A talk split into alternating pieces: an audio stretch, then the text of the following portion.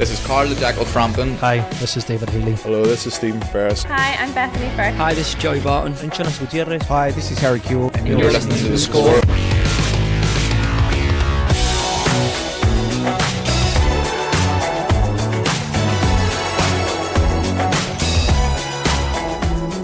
Hello and welcome along to The Score here on Lisburn's 98 FM and Bangor FM with me, Michael Clarke. Yes, we are looking back over the best bits of the second half of the season here on the programme today as it is our final episode of this series.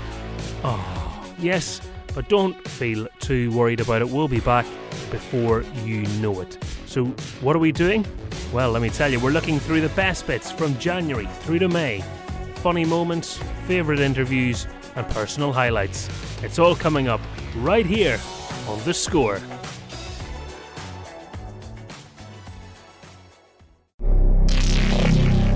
The Score with Michael Clarke.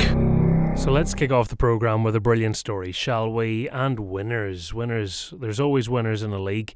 And uh, this year's league champions were Linfield, but in the Irish Cup and the County Antrim Shield, Crusaders were victorious.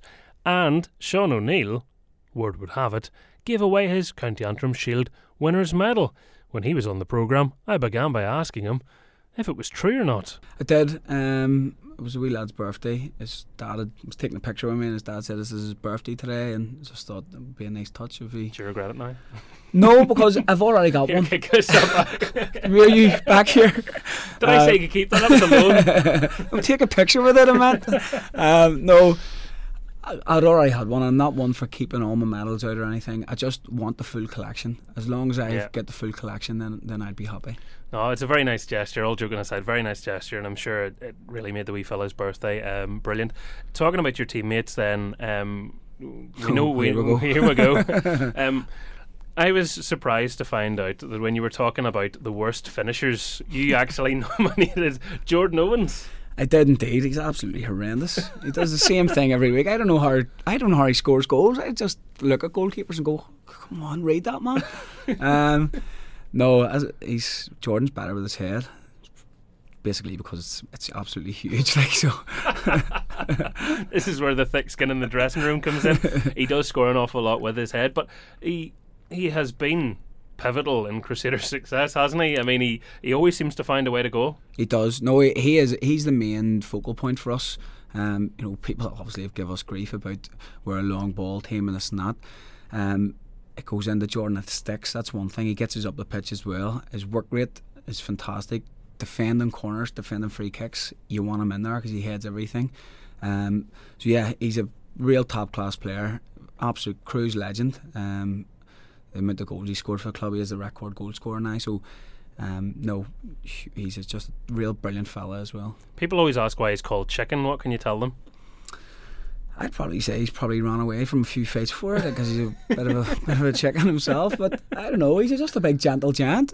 I mean, you, sometimes I watch the highlights back on a Saturday night and and I see him being angry, and I'm going, it's not the it's not big chicken. And I know, you know, he's a big gentle giant. Um, but yeah, no. He's, he loves that celebration. It's absolutely terrible as well. People just need to tell him to knock on the head. What came first, the nickname or the dance, I guess you could call it? Probably the dance. Yeah. Aye. I'd say he was doing the dance and then he got chicken from it. I don't know. I really don't know. it, it probably could do with a bit of work. Considering he scored that many goals, you're thinking maybe, you know, try something else. No, Crouchy has a robot and stuff, but, you know, uh, no. Even the robot would be better for Jordan, to be honest. That, that's absolutely I'd, horrendous. I'd like to see that before the end of the season. You know, if he, if he scores in the Irish Cup um, and the one or two potential games you have remaining in it, maybe get a wee robot dance out there. I don't know because he, do- he can't move his feet when he's dancing. He's probably the worst dancer in the team as well, to be honest. You reckon, yeah? No, hundred percent. He would be the, the worst dancer in the team. We've seen his moves a few times, and they're they're not good. You see, when everyone talks about, oh, long ball team, do you sit there quietly go, no one's complimenting my kicking? I do. It's um, no. I, I just think I mean, if, if people are talking about long balls leading to goals, well, then someone has to be yeah. distributing those passes. Exactly, yeah, and usually it, we do build from from me as well at times. But um, to be fair, he, he wins the amount of ball Jordan Owens wins and knocks down to our boys, and then we just play in the right areas. It's as simple as that. That people give us, um, you know, ch- chip about being a long ball team. We're actually not. We do. We just play in the right areas. When we get the ball down and play in the final third, we're we're bad, you know as good as anyone. I always find it um, a really strange argument because if it was long balls that weren't leading to goals and you weren't picking up points, okay, understand it. But if you're winning a game with whatever people are perceiving to be that tactic, well, why can't you stop it if it's so simple? If it's so rubbish, Yeah. why can't teams stop it? Exactly, and um, but I think it's the personnel. To be fair, I do believe it's the personnel because um, we have whenever we've lost Jordan, we've we've went to just playing out from the back and trying to get it in the feet, and um, we've probably haven't been our, at our best. We we are at our best when Jordan Owens is our focal point in our team, and there's, there's no doubt about that. When you've got Heatley and um, you know when it was Whyte last year, this year obviously Cushley's come in and, and, and been fantastic. So when you've got them boys coming off them, you know things go well for you. And you you know you talk about personalities and stuff. Um, there's not very many shy players in that dressing room at all, is there? You know, even a, a diminutive figure like Paul Heatley, you'll you'll never go a Saturday without hearing what he thinks. No, no, for sure. Um, Paul's a character as well. uh, you have to be at that that in this Crusaders changing room. I mean, we do have a couple of couple of shy lads, but you know we try and get them out of their shell as soon as possible. I know. Um, Rodney Brown went away to Europe, and I don't think I'd ever heard Rodney speak in the two years he's been there, the year he's been there, and um, brought him away to Europe, and he's just got a few drinks in him, and he's, he's an absolute changed man now. Eye opener. eye opener, hundred percent eye opener. Do you remember when you walked into your first Crusaders dressing room? I mean, what was it like for you then? You know, was back when you were the outsider, was it a was it a scary sort of experience? Was it a boisterous room then? It was, and um, I always remember Ram McCann and, and Davy Rainey. I came in with a new pair of Puma trainers, thinking these were these Puma trainers were brilliant. Went out and trained, came back in, and there was triangles cut in them. Um, I cut triangles all, all through the shoe. I can, at the time I was raging, but you la- you have to laugh it off. You, you laugh it off so the boys don't think you're a bit of a head case. That's amazing. So, what do you do then? I've, I've actually just kept that going the whole the whole game. I mean, the boys nah, no, just a few, cut a few boxers, couple of bit of deep heating from the boxers now again for the new boys. It's always a, a good one. You know, it's a it's a, it's a boisterous. By, by the uh, way, for, for any for anyone that hasn't had that done to them before, it's really not pleasant. I've been on the wrong end of that.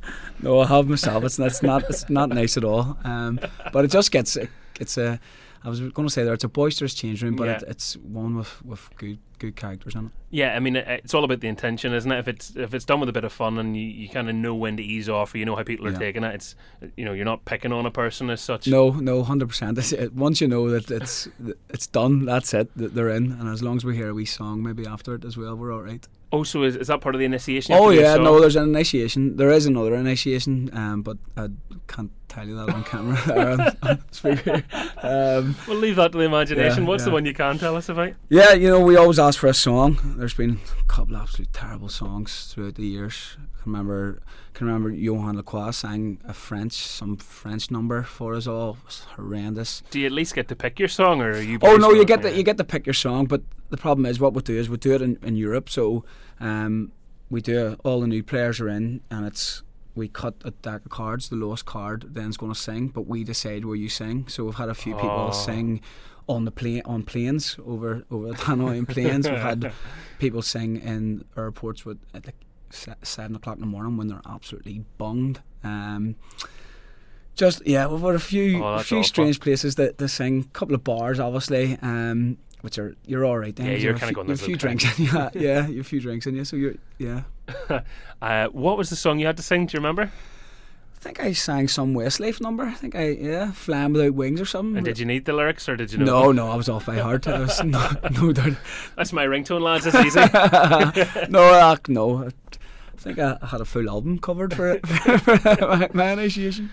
See, I have to say, I do enjoy that sort of stuff, and it it, it has to help um, everybody because you've got then these great stories, and you can share them for years to come. And it's often what I think people who never at any level, doesn't matter, ha- were part of a team, you miss out on. You do, and I think that's when see when, when people come in and hear about people retiring and they miss the game. I actually think they miss the changing room more. Um, the camaraderie in the changing room and the, the banter in the changing room is, is top class. I'm sure it is for, for all Irish League clubs, and not even just Irish League. Any change room you go into in sport is, is always that way. So, yeah, I think it's the change room helps a lot. The importance of having a good changing room around you. Sean O'Neill speaking earlier this year on the programme. Now, football is full of highs and lows, and when the going gets tough, does Darren Mullen get going? Well, I asked the Newry manager how he copes with pressure. take myself to Lanzarote for a few days. That's what, that's what I did. But uh, yeah, look, it's it's that's where you, you need to be be mentally tough. uh, You know, uh, management. That's one thing I've I've learned as well. You know, you also need thick skin and a sense of humour. Um, you know, if you haven't got a sense of humour on it, you, you're you know you're snookered. I, I don't take myself too seriously, but I take my, my football very seriously, and, and thankfully I've, I've good people around me in terms of the coaching staff and my family as well. You know, they understand the amount of effort that, that I've put in, and they've made sacrifices on, on my behalf. Um, but it's it's one of those ones. You know, if if I didn't love it, I wouldn't do it. I was going to say, are you in are you in nightmare then come tea time on a Saturday if you haven't got a positive result? You, is it just like let give him a wide berth and we'll we'll see him in the morning, or what? Are you not too bad? No, look, it's it's it's that's one thing about the, the, the management that that I found out this year. I've probably beat myself up way too much this year. Um, you know, uh, and there's only so much I can I can control. Um, you know, I'll be the first to take responsibility. I'm not one that's coming out and hammering the players. I don't think that's productive. You know, the odd times, fair enough, but um, you have to be able to lift your mood pretty quick. You know, should that be that evening or the next morning? You know, to get back at it because if I'm walking about with my head down, you know, it's no good.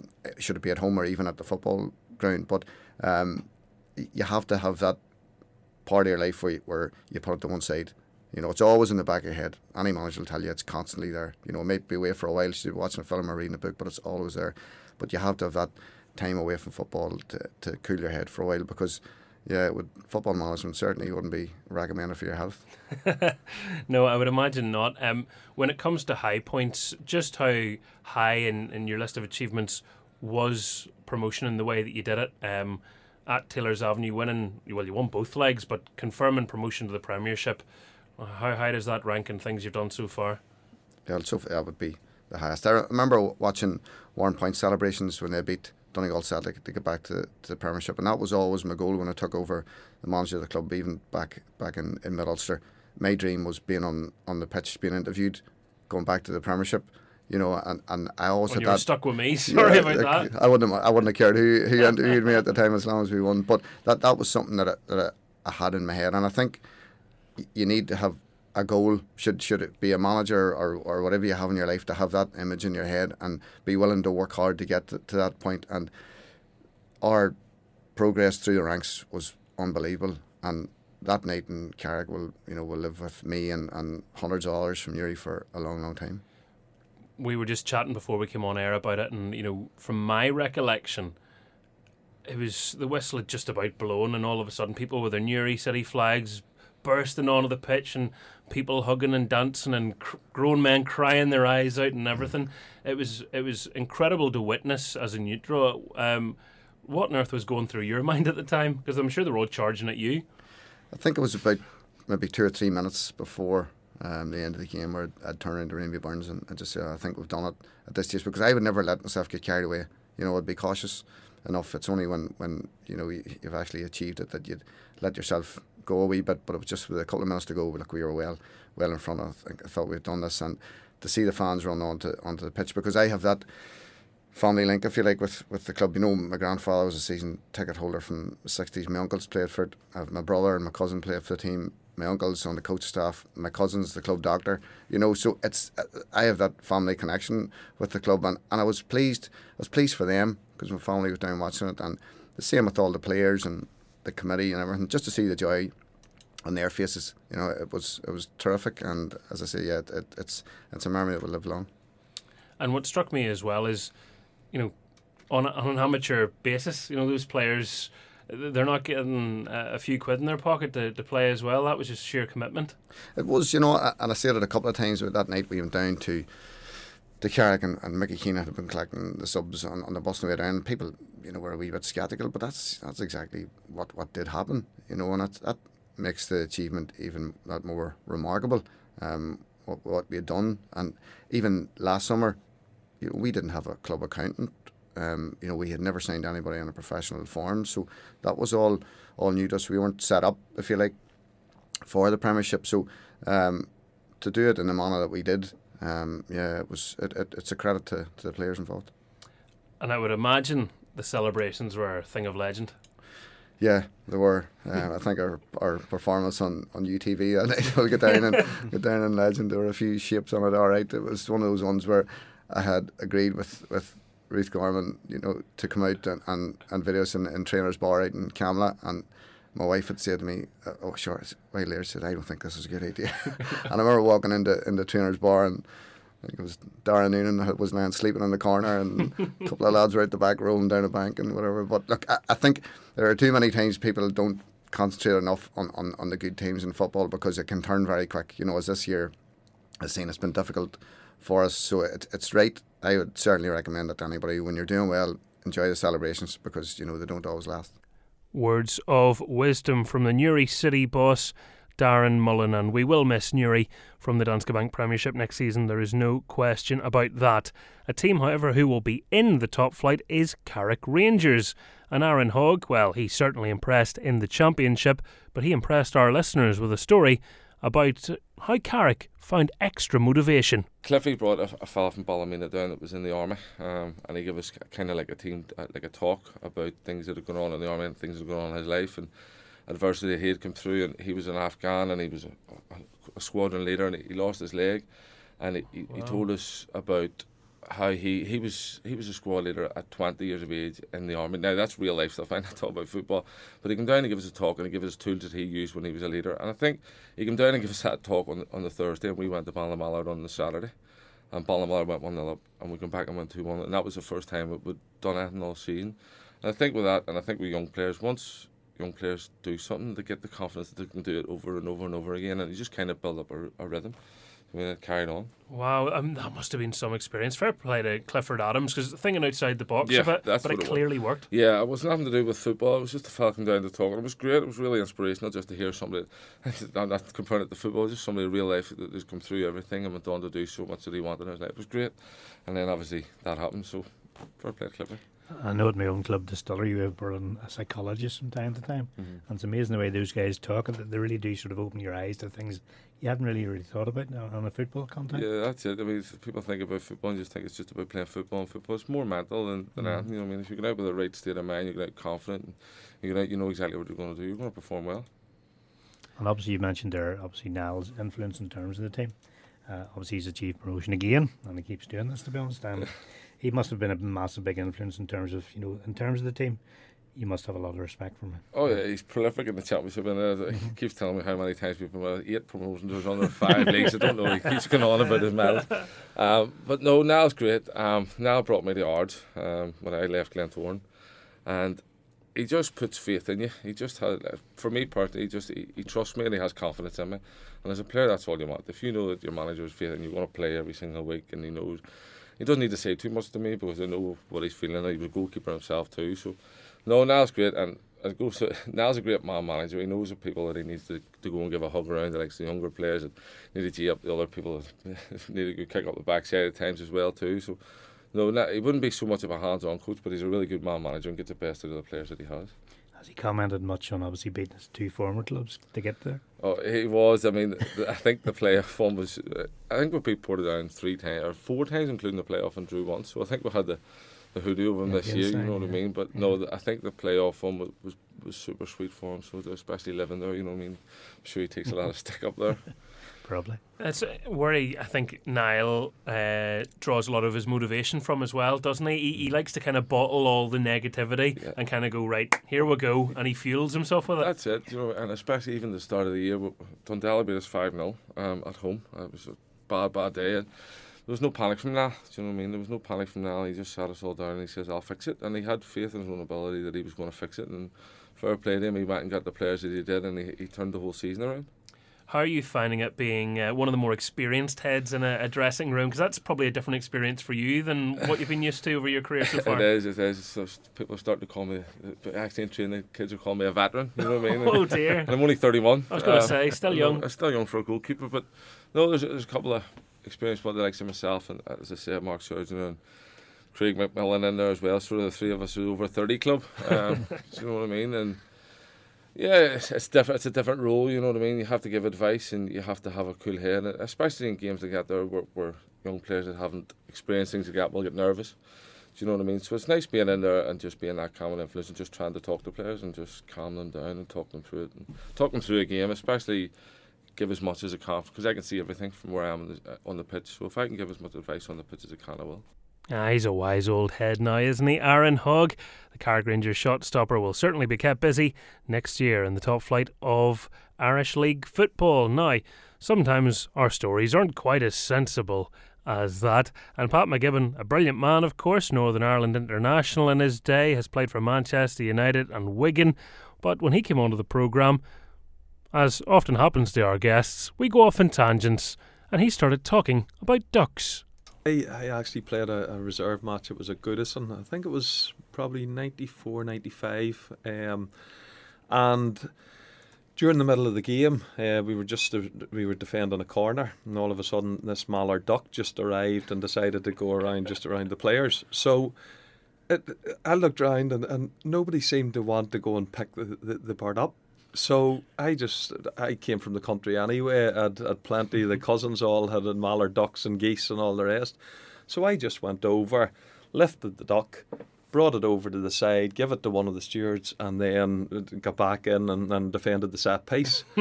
but unbeknownst to me, I was I actually had left Man U and went to Wigan at the time.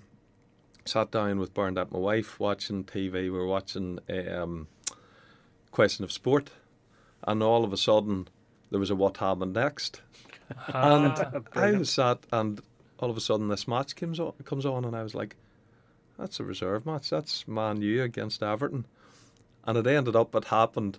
What happened next was the mallard duck landing and me lifting it off. So I still don't. I'd never videoed it.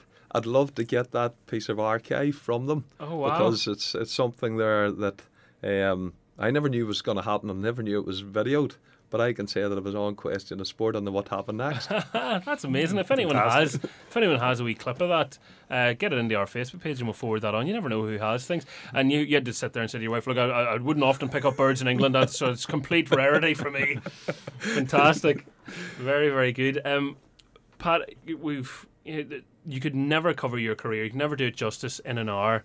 Um, but let's make sure we talk about uh, representing Northern Ireland. Um, to pull on that jersey once is amazing. To do it numerous times, uh, that must be really special to you. Yeah, I mean, when I first went into the squad, I was still, I think it was about 2021, and I was playing against Blackpool, I think, originally for Man United's reserve team, and Billy Bingham was at, at the match. So I, I was deemed to have done well enough have got brought into the squad. So I was involved with with Billy's, you know, with that squad with Billy Bingham quite a few times, and they, they had a terrific bunch. You know, they had obviously the all the old brigade like Mal Donaghy, Nigel Worthington, Jimmy Quinn, and it, it was great just to, to, to rub shoulders with those and, and train with those those lads.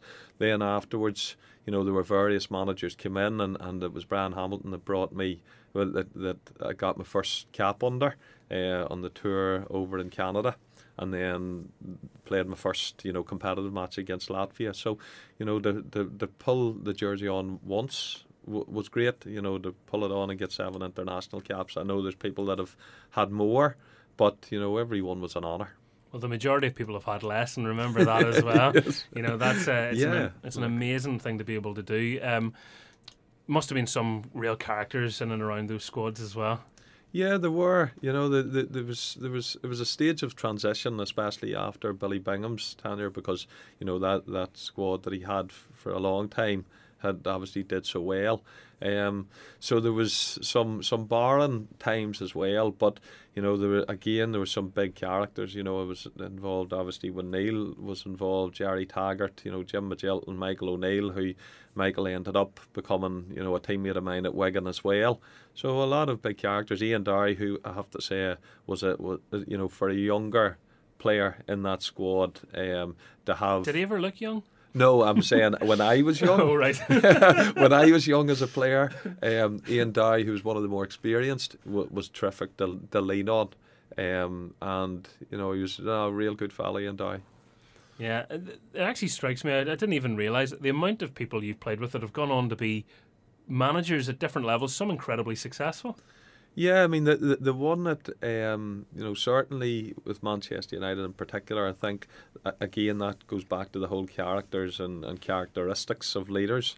Um, so w- with the successful times, with the enjoyable times, with the group that they were in, I think that whole love of the game then uh, um, means that you want to continue within the game. So a lot of them then went into into management, as as you say, like the likes of Roberto Martinez, like Robbie's, you know, went on and man, managed Belgium. Could very easily have won the World Cup, you know, with with Belgium. So um, it, it's terrific to know to know those lads.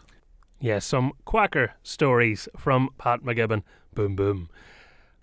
I reminded you that we do sometimes go off in tangents, and Gareth Thomas, well, he had some great stories. This one was sent in by a teammate. I had to laugh because um, obviously in anticipation of you coming in today, uh, we, we asked about questions and people asking uh, questions for you. And, and Johnny Fraser, even though we've you know mentioned the fact that he's out in Australia having the time of his life, um, before he still found time to send loads in, uh, and he, he asked, "Do you like Limavady?" I think we've answered that one already. He also says, "Ask how many times does he say sir in a day?" Uh, I think the more angry I get, the more of my accent comes. At my culty accent, as Belfast one's called. Yeah. Um, there was actually a game. I think we were playing Ballinamallard. Uh, Shane McGinty is he used to play for Yeah, yeah, yeah.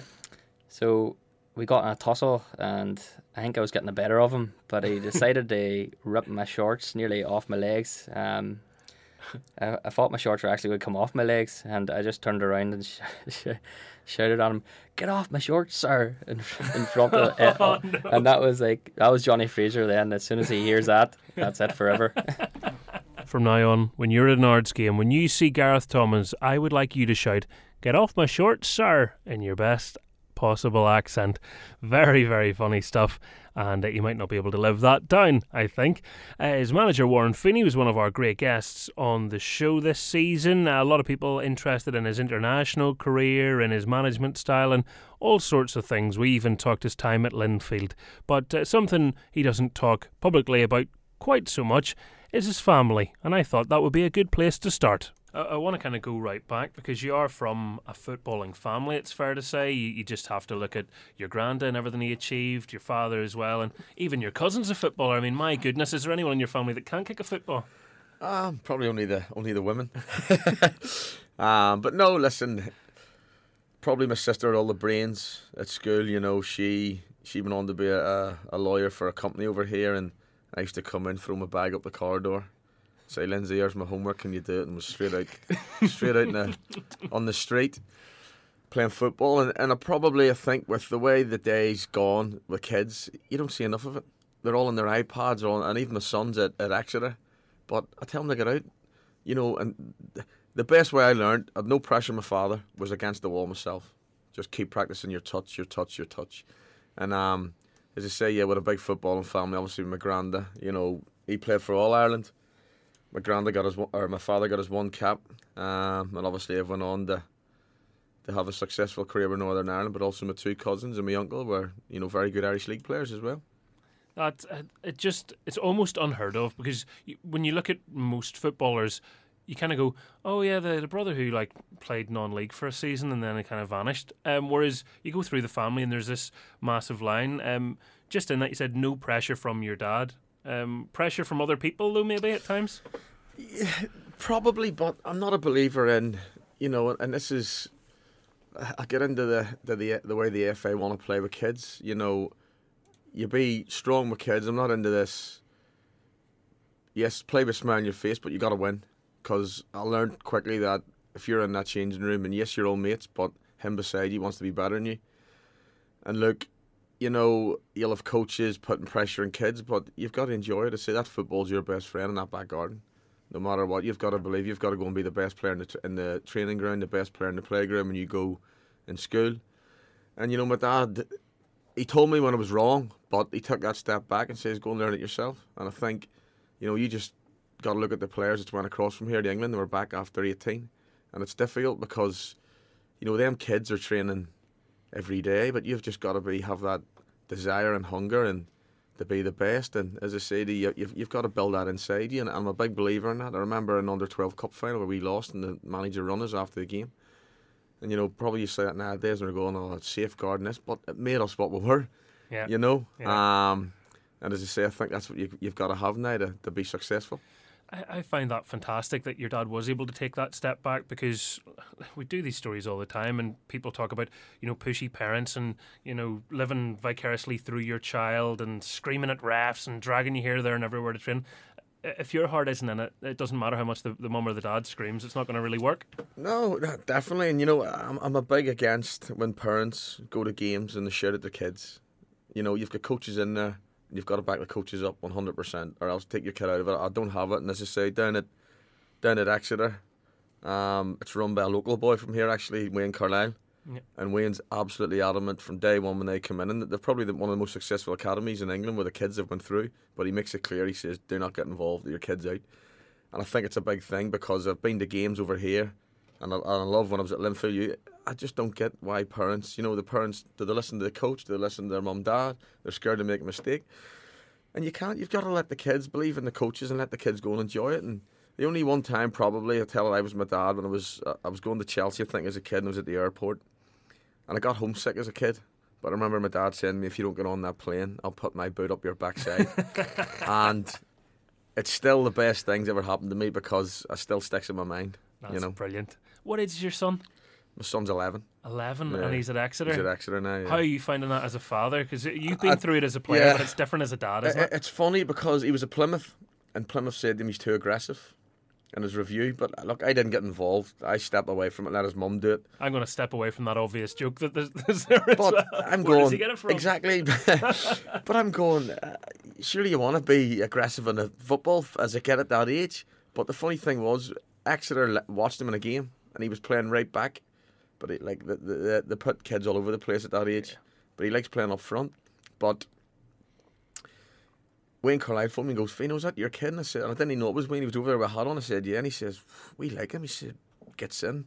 I'm saying, that's your Northern Irish mentality coming out you now, Wayne. but uh, so they phoned up Plymouth. Plymouth wanted three thousand, six thousand pound because he was with Plymouth for two years as development fees with the FA, and I had to fight tooth and nail to get him out. And uh, and that's 11 years of age, and it's just it's crazy. That's an But- eye opener. Oh, I'm frightening, but I don't get involved. I sit. You'll see me. Katie will go down and sit with the parents. I'll be behind the goal with an umbrella with a hood up, well out of the road. Just don't get involved in it. You must get bothered by other dads, do you? You go, hey, hey, it's Warren Feeney. And you're like, oh, Some- no. Some will always come and ask you about your opinions and your, but I'm not there to talk about that. You know what I mean? I'll speak to them, but you know, you're there to watch your son. It's and it's a lease for me. You know, I love walking my dog after after games. If I'd lost one, I used to take my dog out. He was my best mate. Used to walk, walk and talk there, or else go and watch my son this Sunday, and just switching off totally. Now I know you've got a, a new love in your life, a new dog, and this is this is what actually we were having a wee chat beforehand, and this is what hurts him being in Northern Ireland. He misses his new doggy. Tell us more. Oh, I don't. You know, obviously, I've got a couple of dogs, but my my kids just miss my wife. But it took me four years to get this dog, and um, it's only what four and a half months, and obviously, I got this job, and I miss this thing more than anything because, you know, it used to come with me, it used to walk with me, and, they're very. It listens to one person more or less, um, and uh, you know, broke, it's, it's breaking my heart to be honest. Right, tell me about the breed of a, a Belgian. What was it again? It's a Belgian Malinois. It's one of the um, it's the dogs the security forces have it look like the Alsatian, but they're not. Yeah. But they're very, very hard work. How do very we- hard work. How do we Google a picture a minute ago, Colin? And they're they're fantastic looking dogs. Okay, fair enough. Hmm. And you know, I, I was hoping it was here for protection for tomorrow at the Oval. You might need it.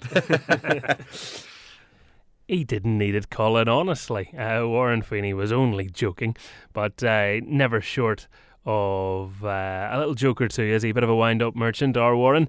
Uh, speaking of families, which is where that interview started, Michael Hughes had a great story about his own mum. She was uh, got very excited. very excited. Was she would shout and scream and bawl her. I'm not, not so much my dad. He would probably go and stand over the other side of the pitch, to be honest. you know, but she was. She just got herself. Even at Northern Ireland matches, you know, the, she would be screaming and bawling, and you know that level. It's, I don't know.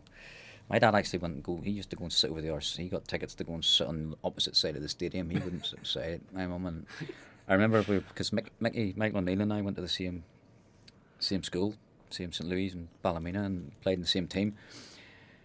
And uh, we were playing one game, and this boy tack- he tackled me. It was a yeah, fair tackle. It's football, you know. You're going to get your hard tackles and whatever. So he tackled me, he got the ball, but he caught me in the ankle at the same time. And unfortunately for him, he was kind of beside my mum. and She was in the sideline. She had it was raining. She had this umbrella like this, like kind of wrapped up umbrella. And she goes, Whoosh! hits him a tap across the head and says, "Don't you tackle." My so I was like, oh no. And Michael O'Neill's never let me forget that. He's called her a football hooligan to this day, you know. That's so class. You need the support. There's no doubt about it. I enjoyed having the support. You know, you need it. And I felt good having the support, but you know, there's there's levels of support that you, you want. Michael's mum's brought her Brawley again. Where, can I play on the other side? She's actually out there out, waiting for to come in here. there you go. The football hooligan. Poor mum with that story. Uh, very funny stuff from Michael Hughes. And something people forget about, but he credits uh, as being an important part of his career, is that in the early 90s, Michael Hughes went out to Strasbourg to play. And as you might imagine, it was a bit of a culture shock for him and maybe as well for some of his Northern Ireland teammates when he came back. But we'll get on to that first. Parlez-vous français? Yeah, obviously not speaking any language, not being able to communicate with anybody. You were, you know, and the first day we went to training, I was sat in the car with three French lads, and and I was in the back seat, and there was one boy beside me, and there were two in the front, and they were just talking, chatting away in French, and it suited me because I didn't really want to speak, to be honest. So I was happy enough just to sit there. Uh, bonjour, lads. What's that was about it, yeah. And then we went, we went to training, and training was it was basically call it trotting in France, which is basically jogging, and that's all we did for the first week, jogging. We went in the mornings and we jogged for three miles around the forest, and then in the afternoon we went and jogged around the forest for three miles. And I was thinking, what is going on here? This is supposed to be a football club what? I knew it was pre-season, but I the pre-seasons we were used to was you were you were on your knees after ten minutes, gasping for for for air. These guys were doing it a completely different way, and uh, it was it was boring. But the more you get into it, the more you realise there's a method to this. You know, it's not about running you into the ground. These guys are, are working you in a completely different different way, and that kind of got me hooked. It was like, wow, this is different. I've never done this before. I want to get more of this, and I stayed there for five weeks, uh, and did the pre-season, and then eventually they brought they brought the ball into. Know, you had players like Frank LeBoeuf and Marc Keller and all those guys were there at that time. You know, there was good players at Strasbourg, and I thought I was a good player. You know, I thought yeah, I'm a good player. You know, I'm technically pretty good, and you know, and that's what I thought. And when the balls came out after the first training session, you could tell, what's this guy doing here? I was so far off it technically compared to what they were doing. It was just a laugh. And they didn't want me in the team. You know, you could tell, well, we, we, have to have him now. You know, it's like the old playground one where you were Yeah. last pick. And uh, they were doing one touch. We they would set up they would set the, the, the, the, the teams up. It would be eight aside and in one half, two goals, two goalkeepers, and it was one touch. I'm thinking, one touch? What's this all about? You know, when the ball was going boom, boom, boom, boom, boom, and they were popping the ball about each other all over the place, it would come to me, I, I would break down. You know, but I started to pick it up, started to get up to the rhythm of it, started to find my, my feet. Now, the one thing the manager did say then, back then, was you're physically stronger, even though I'm a small person. He's saying you're physically stronger than these French guys, you know, because they weren't used to playing at the tempo that we had been playing at in England. They played at a much slower tempo, but when the time was right, was it was slow, slow, bump fast. Yeah. You know, and that's basically at the start what they liked about me. They liked the physical side of me, the fact that I could get around the pitch, the fact that I was fit, the fact that I would put in tackles that were like, you know, the French guys still fair, but to them they weren't used to seeing that physical side of it. So that's what got me through the first four or five weeks. But then the technical side started to come slowly, slowly, slowly. And the time I finished coming came back, I was at least thirty to forty percent better footballer for going out there, and I'm so glad I did it. Uh, it's uh, how's your French? It's great, fluent, fluent now. Yeah. Are you? Yes. Yeah. We actually were in France here, uh, seeing our our middle boy. He's he's eight, 18. He was out in Lyon on work experience there, so we went out to see him for a few days. And I hadn't spoken French for maybe, well, at least three or four years, at least fluently, and it was a real struggle at the start, but it came back really, really quickly, and Uh, that See, like- because just just in case anyone's picking you up wrong, going, say, antisocial boy just sat in the back. Typical Northern Ireland doesn't want to learn anything. no, not at all. You know, initially you've the culture shock, but then you have to immerse yourself. You have to. There's no two ways about it. You know, if you don't learn the language, and it was, and you know what, even even that was ice breaking at times, because the coach always used to. I wouldn't say pick on me. He didn't pick Yeah. on me. You know, because don't forget, I was still young back then. I was the youngest in the team. I was 19, and after matches, if we had lost, we used to come in on a on a on a on a, on a Sunday morning. For they called it decrassage, which was a warm down. It was not. It was nothing. It was ten laps of the pitch. You jog around the pitch and you had a stretch and a massage or whatever. And then the manager would kind of talk through the, the football.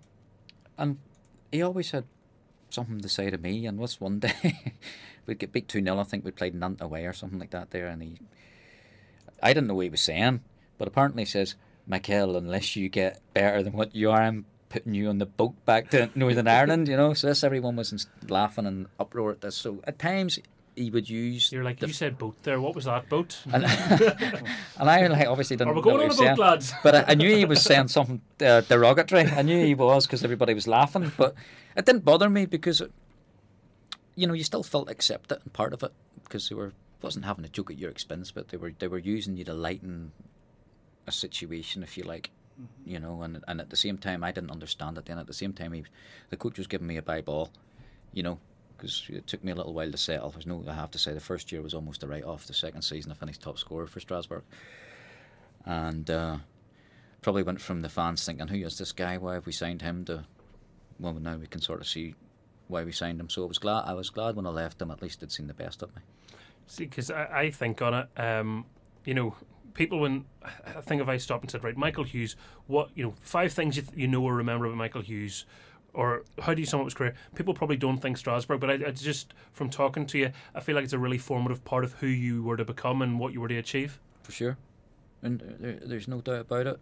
No doubt about it, Michael. And what I found quite bizarre was, you know, I, I, I- I came from an era of what you might call culture in the English game, and not the right kind of culture, you know, uh, probably living the wrong way and doing the wrong things. But that's what you were, that's what you grew up in, so you don't know anything other than that. And they, we used to call it bonding back then. You know, you went out and you had a few jars with the boys, and that was your bonding session. And that could have been after training, and sometimes it depends. Listen, if you were drinking six or seven pints of Guinness or something like that, there, you know, it was.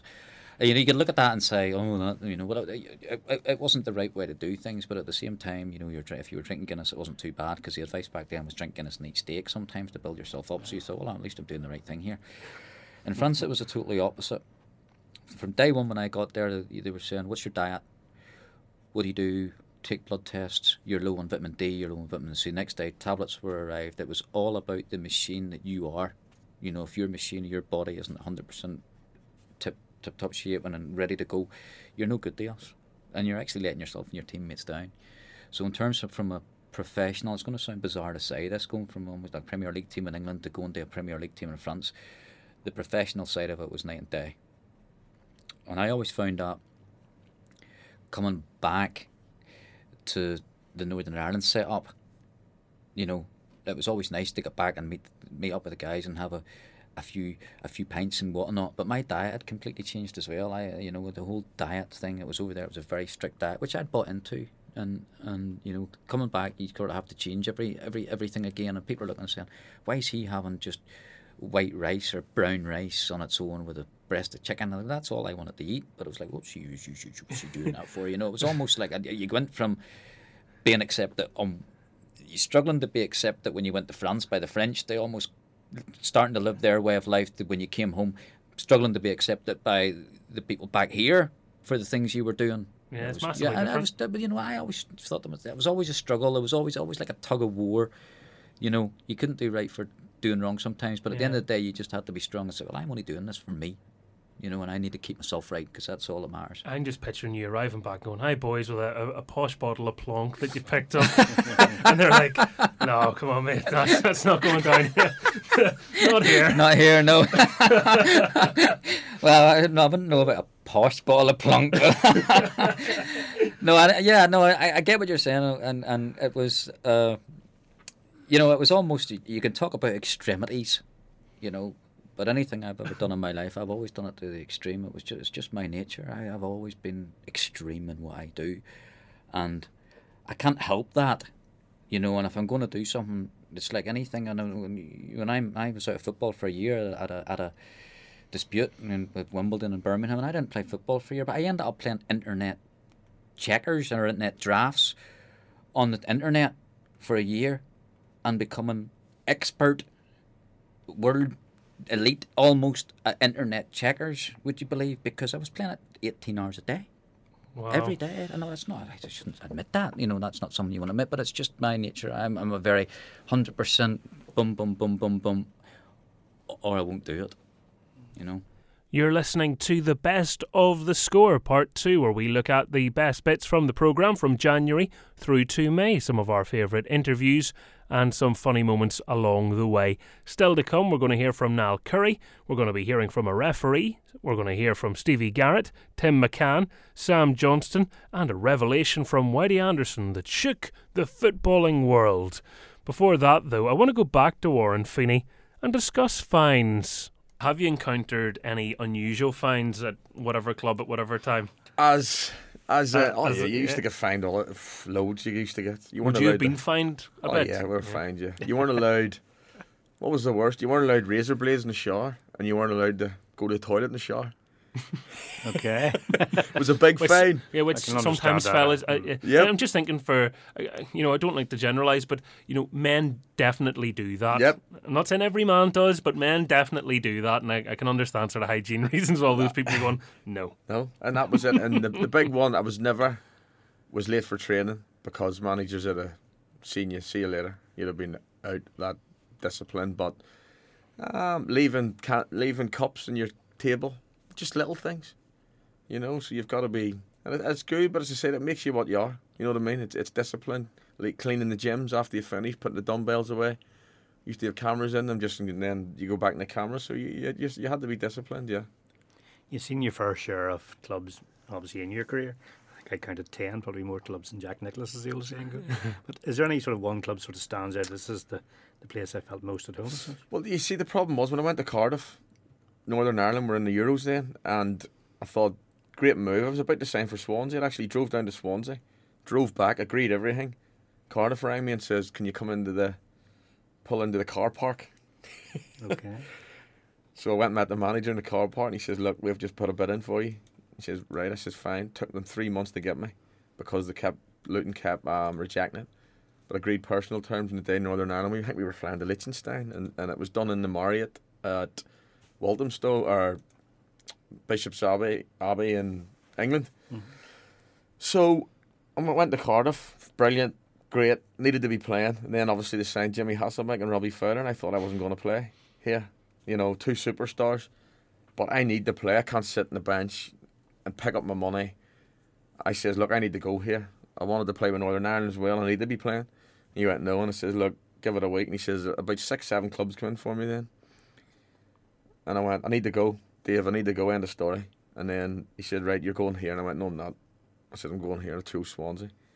And uh, I love my time down there with Roberto Martinez. I was only there for about, they tried to make it permanent, but uh, I ruptured my ankle ligaments, but they tried to, to make it permanent after, but he was outstanding. And I learned a lot off John Sheridan. I mean, that Shays was brilliant. Still, still speak to Shays. But no, if it's some good managers, Craig Levein was pure fitness. None of this. Playing a Saturday, and I love Roy Keane's comments on it. It made me laugh when he says, playing a Saturday, come in, their boys are sitting in the gym having their cup of tea, going to a warm down. We ran, and I mean ran on a Monday. And, and literally the running wasn't easy. You were you were doing ten doggies, right up to hundred meters every Monday, so you knew what was coming. Yeah, and that was after a game where you look. I think my Monday's bad when I just have to come in and get a coffee and start work. no, we, we ran, and then plus you'd have a solid Tuesday session, which you'd have Wednesday off, but it wasn't easy sit around. And as I say, I, I loved, I, but I just loved playing football. But some of the managers, they were fantastic managers. Yes, you have your ding dongs with them, but that's just the way it was. You know, Was there any one particular club you sort of look back and think, why on earth did I ever go here? I, I, I wasn't fond of Oldham, I'm being honest. Mm, I didn't like Oldham. Didn't feel comfortable up there. And, you know, it was a it was a story where I was in good money at Cardiff, but you know, I was leaving there, and Bristol Rovers come in for me and me, and it's a big learning curve. Bristol Rovers come in, offered me very, very good money, and I thought, hold on, I'll just wait two hours here, and then I'll ask for a bit more, and then we'll accept it. They pulled the plug on it. I went up for less money to Oldham, and I just hated it from day one. Couldn't wait to get out. Mm-hmm. You know? Was that, do you think, because of the, how it went with Bristol? You sort of went, I shouldn't even be here, I should be there? Probably. Just up. Just didn't like the place and thinking, I went, oh, what have I done? You know? And it was late into the. Late into pre season because it was trying to be play a bit of brinksmanship. And I had agents before, but I'm not a big lover of agents to be honest. If you get the right one, yes, but you know, unfortunately neither run football. But you know, I was doing a little bit myself and they pulled the plug and that's the way it was. Interesting you said there, sorry, about the agents running football. That's Yeah. an interesting thing. And I would fully 100% agree. I mean, there's so many agents trying to force moves through for their their uh, people who they're working for, so to speak. And sometimes it's definitely not in the interest of the player. No, not not at all. Well, you look, I think whenever I started, there was only five agents by eight, but now there's, I think, registered with the FA, there's over 1,500. And you're getting, what I didn't like, I had one agent phone me up from a big company, and it was one of his young boys. And he says, I've watched you, you need this right back, my right back's this. And I said, Will you tell you something? Don't you ever tell me what I need, because I know what I need. And some, I always got on with the ex ones, the ex players, because they understand where you'll get some of these young boys ring up no disrespect, but what did you said, you know, uh, and this is the thing I find with agents. You'll have 10 players, centre forwards. They'll put the 10 U's into the one club. Unless you're really after this player. If he gets one of them, does he care about the rest of the nine? Because he's getting his money. But unfortunately, this is the way football is. Agents, you know what I mean? It's that expanded and it's difficult. It is very difficult, but it's just easy at the moment. And, you know, uh, it's just the way it's an industry, entertainments, and, you know, as I say, that's not all the agents, but some are good. But it's very, very hard at the moment. How much control as a player do you have when you have an agent? I mean, are you signing over a, a lot of power to them, or is it is it a personality thing? Because you see a lot written now about, oh, it's his agents forcing the move, and you're going, well, if you employ the agent, can you not tell the agent to get stuffed? You can, but as I say, it's the pound signs come in, and you know what? The, the one I'll tell a story. It was up at we were playing England up at Manchester, nine two, maybe two thousand five, and Luton come in for me, Doncaster come in for me, and Barnsley come in for me. But I was in League One at the time, and it was deadline day, so I come off the training pitch, Mottram Hall, and my agent had to come up to Mottram Hall hotel. So he's in. He said, "Yes, three clubs have bid for you. Bang, we'll get this done." Says, "Right, okay." I says, "I want to go to Luton," and he went, "No, you're not going to Luton." And Luton were getting into the championship. Eh? And I went, "Why?" And he goes, "Cause, um, I'm not getting a fee." I went, "All right." He says, "You're going to go to Barnsley or Doncaster." I says, "Why?" And he says, "Because they're paying the fee." I says, "No, I'm not." So, I uh, had some money of a loyalty bonus, and I had to pay my agent to make this deal happen. That's football. I can't believe that. I mean, uh, uh, sadly, I can, but you know, that's whew, that's crazy stuff. I tell you. Um, agents, eh? Who'd love them? I'm sure people have plenty of opinions. People have opinions on referees too, and one of the most interesting opinions that I heard about referees this season was from Carrick Rangers boss Niall Curry. Have a listen to this. Oh wow, um, it's a tough one. It's a tough job, Michael. Like you've got to be honest about things. I've seen there's some there's some very very good referees uh, in the country. There's no doubt about that. But I, I think I think that they've a, have a real difficult job, Michael, and, and they're never going to get VAR here. I would love to get VAR in the, VAR in this country, but um, I just think that I think that they're doing their best. Would be the best way I could put it. You know, I think I've seen some. I've seen some poor performances. I've seen some very decent performances, but um, you know it's a tough gig for, for referees, and I've actually a wee bit of sympathy for, for some of them as well because you know it's it's hard. I've, I've seen some referees getting absolute dogs abuse coming off football pitches as well, and it's but it's frustrating. They've got to understand it's it's it's the passion of the game too. Everybody gets a lot of frustration, but I think um, I just say you know it's up. To, I think Davy Davy Malcolm's still in charge of the whole situation, so.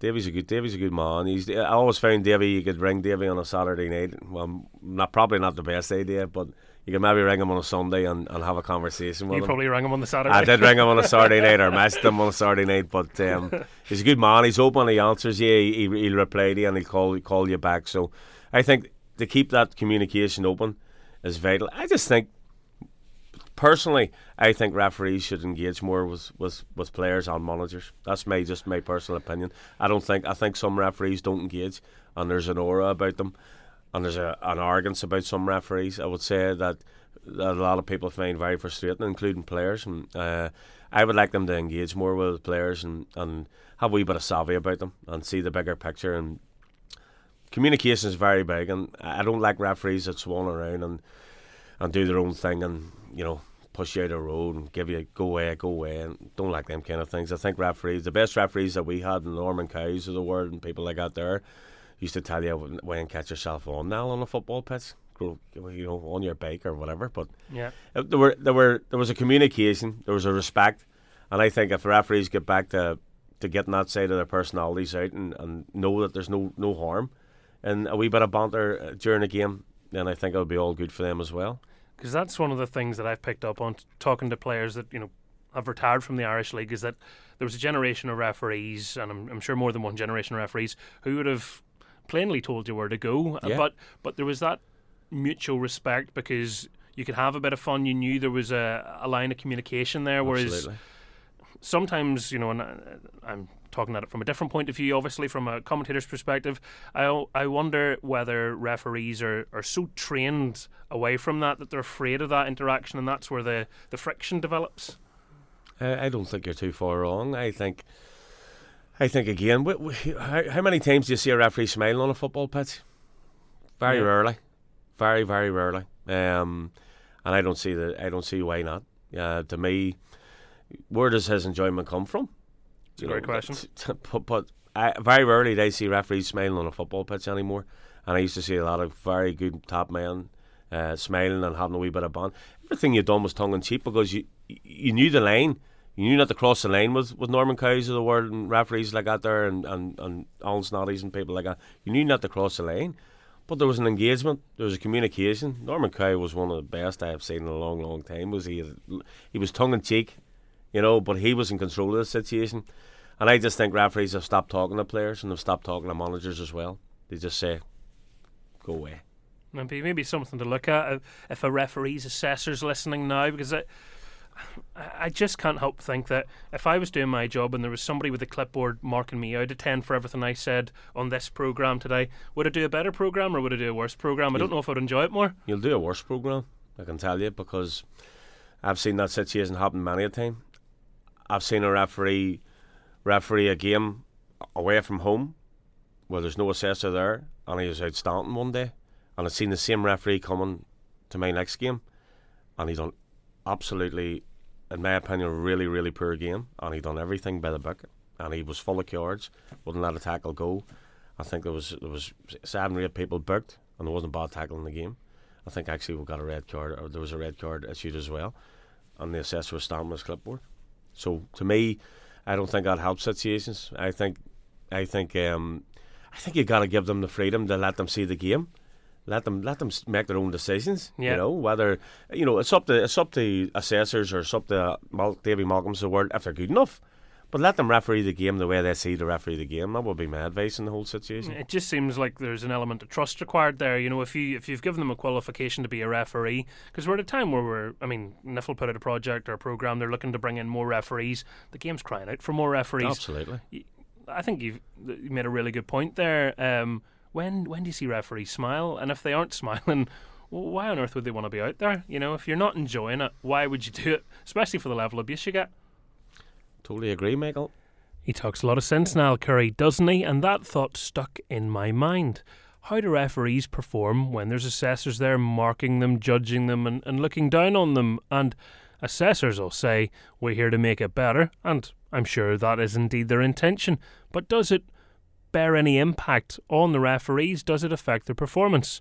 I asked that to referee Jimmy Robinson. it's something that you have to get used to. Um, earlier on in my career, you maybe were only assessed two, three times in a season. Um, now it's every single game, so you don't really think about it as much um, right now because you know they're there. They have to do a job. They're there to judge you, um, and that's the system that's in place at the minute. Um, and you know you've, you've plenty of other distractions apart from the, the assessor that's sitting in the stand. There, there's you know hundreds thousands depending on, on what game you're doing of, of fans judging your performance. And you know as you guys um, produce video clips and stuff after um, there's there's certainly um, plenty of other people there to actually you know judge your decision making Neil Warnock obviously got himself in a bit of hot water after admitting that his wife gave him permission to, to do what he liked to an official who gave a decision he wasn't so uh, fond of you must be used by now to the the abuse that comes with the territory.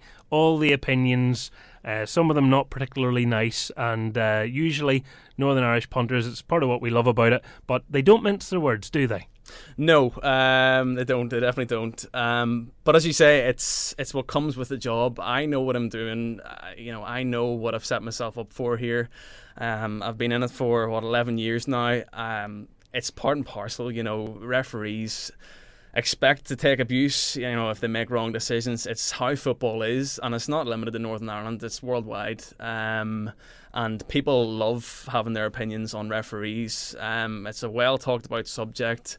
Um, you know, mistakes and, and, and decisions are, are published online and they're available within seconds nowadays. So, um, yeah, it's it's difficult at times. You know, people come out and criticize your decision. Um, and, you know, times have a point. We, we, we do make mistakes. There's no doubt about that. We make mistakes just like players will make mistakes. You know, whether that's a striker that's blasting a, a ball over the bar, that may be highlighted, but it won't be highlighted as much as a penalty I miss, for example. Um, managers make mistakes. You know, everyone associated with football will make mistakes, but unfortunately, ours are highlighted. And yes, sometimes ours can change games. There's no denying that. But the main thing is really trying to just reduce, you know, limit those mistakes, those key match um, decisions. Try and reduce those mistakes to an absolute minimum, if possible. Um, and you know, you're always going to make them, so th- there's no getting away from that. But I, I would be one. I'm all for communication. So if you feel, if I feel like I have made a decision whereby um, somebody's not happy about it, whether it's a, a player or a manager, I am more than happy to speak to them. You know, maybe not at the time, depending on the game, the circumstance at that time, play may be going on or whatever, but I am more than happy to explain that decision to somebody if they're asking whether it's at half time, um, full time, whenever, because is, is that frowned upon though in the refereeing profession? Because you know some people say referees are robots now; they're not loud personalities. They used to be able to you know, in no uncertain terms, have a little conversation with players, and, and maybe now there's uh, there's a different way of approaching things. So, would would within the refereeing profession, would you would you draw criticism from your peers if you went and said, ah, "I've made a mess of that one"? Actually, um, I think I think a lot of people will have the opinion that we can't be spoken to, and we're sort of aloof and and and we're in our own little group and we you know drive home after matches and forget about everything and open up a bottle of wine. Um, but that's certainly not the case. Um, as I said, I'm all for the communication. I don't think it's frowned upon from refereeing circles. I want to be able to speak about decisions. I want to be able to have a rapport with managers. I want to be able to have a rapport with players because I think that's really, really important to actually um, having a successful game here in Northern Ireland because we have to have all the pieces together in making this work. So I think that's a really, really important aspect. Um, and we, if we do make a mistake, we as I said, we don't go home and, and just forget about it. We're thinking about it, you know, into the, the start of the working week on a Sunday, um, especially if it's been highlighted in the media and you're, you're you're sitting at home and you're not you, you can't enjoy your day really. And it's probably similar. I'm sure a manager or a player would say the same thing if you know they maybe didn't you know a manager didn't come out with the right uh, formation in the second half or, or he changed things and he, and he regrets it. It's the same idea. We we don't forget mistakes that we make. They do play a part in our life, and um, you know it takes it takes a short time to get over it, but you have to get over it because you have another game on Saturday, and you have to think about that game and, and put all focus on it. Could you see a time when referees are doing post match interviews like managers and players and maybe explaining their thought processes? Because that is probably one of the things that people struggle with what's that referee on? What's he thinking? Because sometimes we just don't know. Yeah, um, I think it's actually been done before here in, in Northern Ireland. I don't think it's been done for a while, but it has been done. Um, I personally, I, I'm all for it because if you can give players, managers, supporters, anyone involved that clarity of your your decision making, you know, what you're thinking at the time, it may help. You know, the decision that's been made has been made. There's no change in that. You know, no interview is going to change that decision. The outcome is the outcome. Um, but yeah, I would be all for doing that. Um, but it depends on the circumstance. Um, it depends on you know, am I going to see it back after the match and think to myself, oh, I, I maybe would have done something differently there, or I, I regret doing that. It depends on the game. It depends on the circumstance. I may speak about it to radio or television or whatever it is, um, if if I think it's right. But again, you can't have it every match, and you know it would sort of lose its effect, I guess, if you did it, you know, too often. But um, I think it would be a positive thing, and it would um, allow people to see the referees are human and uh, mistakes will be made. Uh, what about the technology side of things? You know, we we've seen in other leagues uh, goal line technology come in. VAR is going to be in the Premier League next season. I'm not quite sure when we're going to see technology in Northern Ireland, but as a referee, would that sort of prospect excite you to have uh, a little device on your watch that tells you it's crossed the line, or to, to be able to go to uh, some man in a, or woman in a truck somewhere who who can say, "We've watched it back, Jimmy." Um, yeah, it's funny. We actually, uh, uh, me and a couple of other referees had had a joke about this. Um, about VAR. Davy Malcolm out in the motorway watching it. about VAR coming into Northern Ireland. Um, and we were saying it would probably be a case of, you know, uh, a, a LCD TV at the side of the side of the pitch, and someone in a burger van, you know, on, on a monitor, and saying, "Jimmy, I think that's that's the wrong decision." And you know, we were just having a joke about how it would be rolled out in Northern Ireland. But anyway, um, look it it has to be a positive thing. Uh, it really does because, as I said, we're human. We're going to make mistakes. Um, you look at other sports and it has worked, but it's only worked after a, a, period of actually getting used to it and ironing out the the problems that, that, that may come with actually introducing it.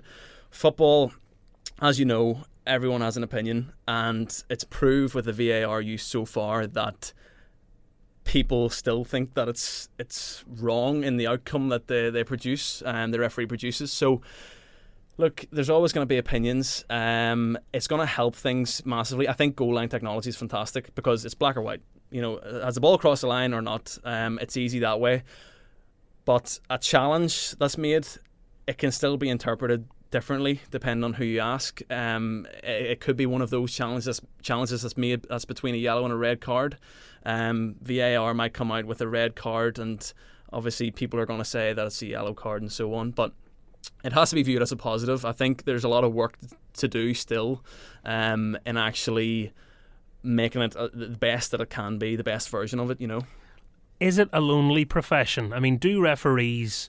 We, we know there's like a you know a goalkeepers union. Is there a referees union? If you have a, a an awful match day, do other referees text you support, or are they sort of going, "Well, I'll get the big game next week because he's fluffed his lines"?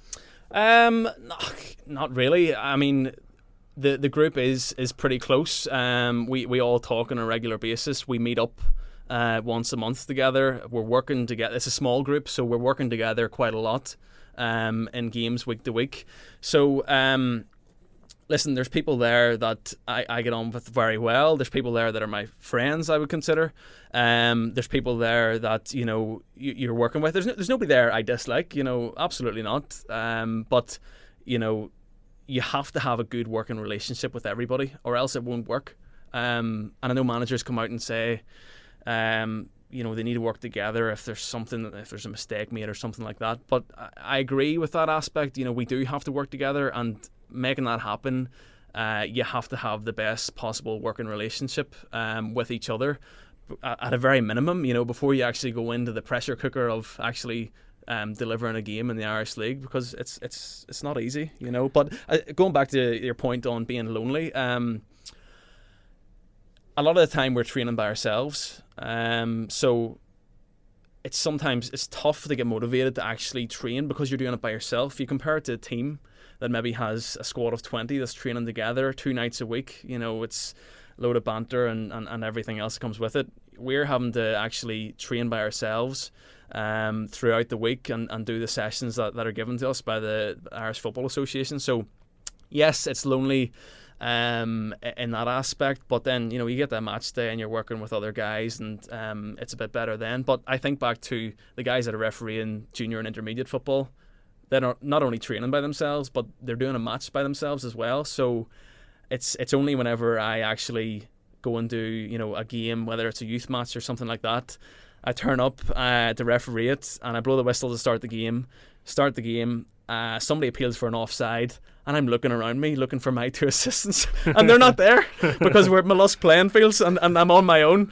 And uh, it's only then you realise that it's so so tough, and, and it is lonely. It is lonely at times. Yeah, and that's a, a really good illustration of what it's like, especially when you know you come in initially, you're going what do I do with these extra people? And eventually you're going, what would I do without them? Exactly. It's a full turnaround, yeah.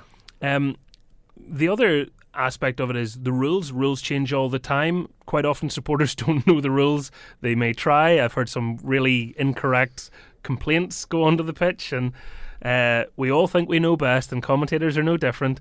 But um, how hard is it to keep up to date with the rules. You know, handball, the silhouette of your body, and all. You know, the, the determination changes the free kicks change, vanishing sprays, Ofei now. You know, we, everything. Every couple of years, there's a new zeitgeisty thing in football that everyone has to pay attention to.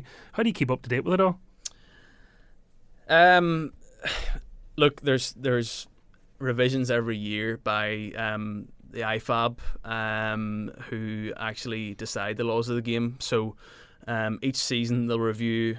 Uh, the review what's went on. You know what what problems have actually occurred that that could actually be fixed by a revision of the laws of the game. So, you know, they'll, they'll just look at matches, you know, high level Champions League matches through to um, other clips that are submitted from each association, and they'll they'll try and think of things that'll make football better, really, and that's that's their goal. Um, but we will get the revisions for um, the laws of the game for the new season. Um, probably about now. Um, actually, we should get them very, very soon, um, and they'll come into effect, I think, from the first of July. Um, I could be wrong, but I think it's the first of July. But we'll get them through. We'll read through them. We'll meet as a group, um, and we'll uh, discuss it as a group, and we'll watch clips and, and, and sort of ana- you know analyze uh, the changes and how they're going to affect us actually refereeing. A lot of the time, I think it was a couple of years ago, there was the biggest changes really. Um, such as DOGSO and how that's changed and how it's went from uh, a red to a yellow if there's a, a, chance to play the ball and so on. If it's in the penalty area to deny that or to stop that. Uh, Th- that's an acronym, and I associate immediately with Michael Oliver and the, the FA Cup final, Man United Chelsea. We saw a great illustration of that. Just in case anyone doesn't know what DOGSO stands for, can you give us that? Yeah, it's denying an obvious goal scoring opportunity. There you go. I just don't want to take it for granted that yeah. we, we all we're all knowing that. Uh, sorry, continue making your point. So that's one of the changes. Yeah, so um, we'll just we'll look at the changes and we'll discuss it as a group, as I said. And yeah, it's just keeping on top of that um, and keeping on top of what hasn't changed in so long. I think is important because you know you can sometimes you can maybe get f- that focused on what has changed and not forget, but you know remember that there, there's things that have been there for years that haven't changed, and we need to know them. You know, we there's no excuse for not knowing them. That's that's the very basics. You know, and um, I wouldn't say it's tough. You know, once once you've done so many games, you have that experience. You know what's expected for a certain, um, you know, if a certain thing happens in the pitch, you just automatically know a lot of the time what what, what uh, needs to happen. Um, but yeah, there's there's there's constantly changes, and it's just it's just keeping on top of them. But what I find is the greatest difficulty as a referee is you may know the changes, but it's the other people that don't that then give you abuse because they think it's the other way. I think it's different. The offside rule, where you can be a free kick can be awarded in your own half if, not, if you become active when yeah. you run back. Yeah. I mean, that was one I hadn't actually seen it before. I saw it at Windsor Park earlier this season, and everyone's irate, going, How can you give a, an attacking free kick, which essentially it ended yeah. up being, to the away side when uh, it might have been Cervenka had, had doubled back, but it, it is the laws of the game. It's totally right by the ref, and everyone's going, What's he doing? Can you imagine how that was in the first couple of weeks that that was introduced, the first couple of weeks of the Irish League season? Can you imagine how that was Oh. received? It- it- you couldn't explain it. You- No. You prob- the best way was probably just to lift the ball and set it where it should be because nobody could understand. You know, the, the, I think the information was sent out to all of the clubs and their visions, but you know whether that's related to the players or not, I, I'm not sure. But as I said, the greatest difficulty is supporters, um, sometimes players, um, coaches, managers, not being on the same wavelength in terms of what actually is in the laws of the game, um, and it's just it's just everyone needs to have the same understanding, and then we can you know work from that. I do my very best when IFAB publish their changes. I go and I read it, and there's so much of it. Um, there really is. you can't just read the, the bullet points. We saw some broadcasters get a little bit embarrassed earlier this season when they misinterpreted some of the, the new laws that are going to be introduced, and I think in one case made one up. It's easy done. Um, one of the things that I've been speaking to people about is the change to the uh, the wall of a free kick, where the opponents won't, the, the attacking team won't be able to put one of their players Yeah, in the exactly. wall from uh, the start of next season. Yeah. Which I- I'm going to mention this every week on this show because I know come August people are going to go right. You can start there if you want, uh, because I've spoken to Irish League managers and I won't name them who weren't aware of this change.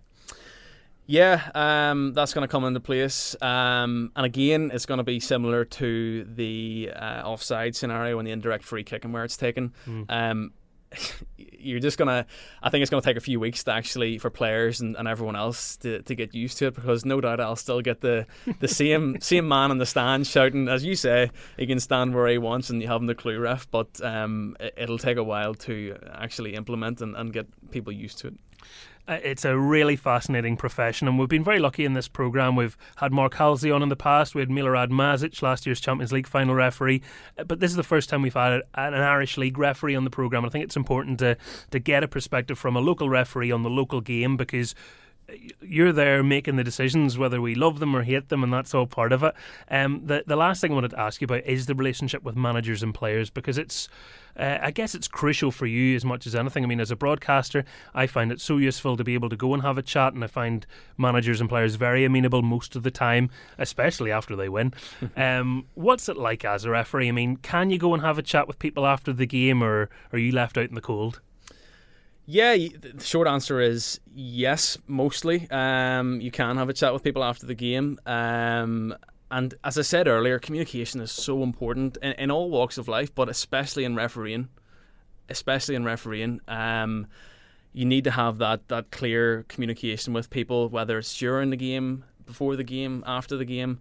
And, you know, I think a, a lot of the clubs will actually ask us in after the match. Um, and that'll consist of us as a team going in a lot of the time with players, coaches, sometimes supporters, board members, you name it, in a clubhouse, and we'll chat to them. We'll uh, chat to them about you know if they wanted to ask about a decision. You know if it's asked the right way, of course. You know most people are fine. Listen, don't get me wrong, but we'll go in and um, we'll we'll chat about things and we'll create that rapport as such and actually create a better relationship with players, with managers, even supporters.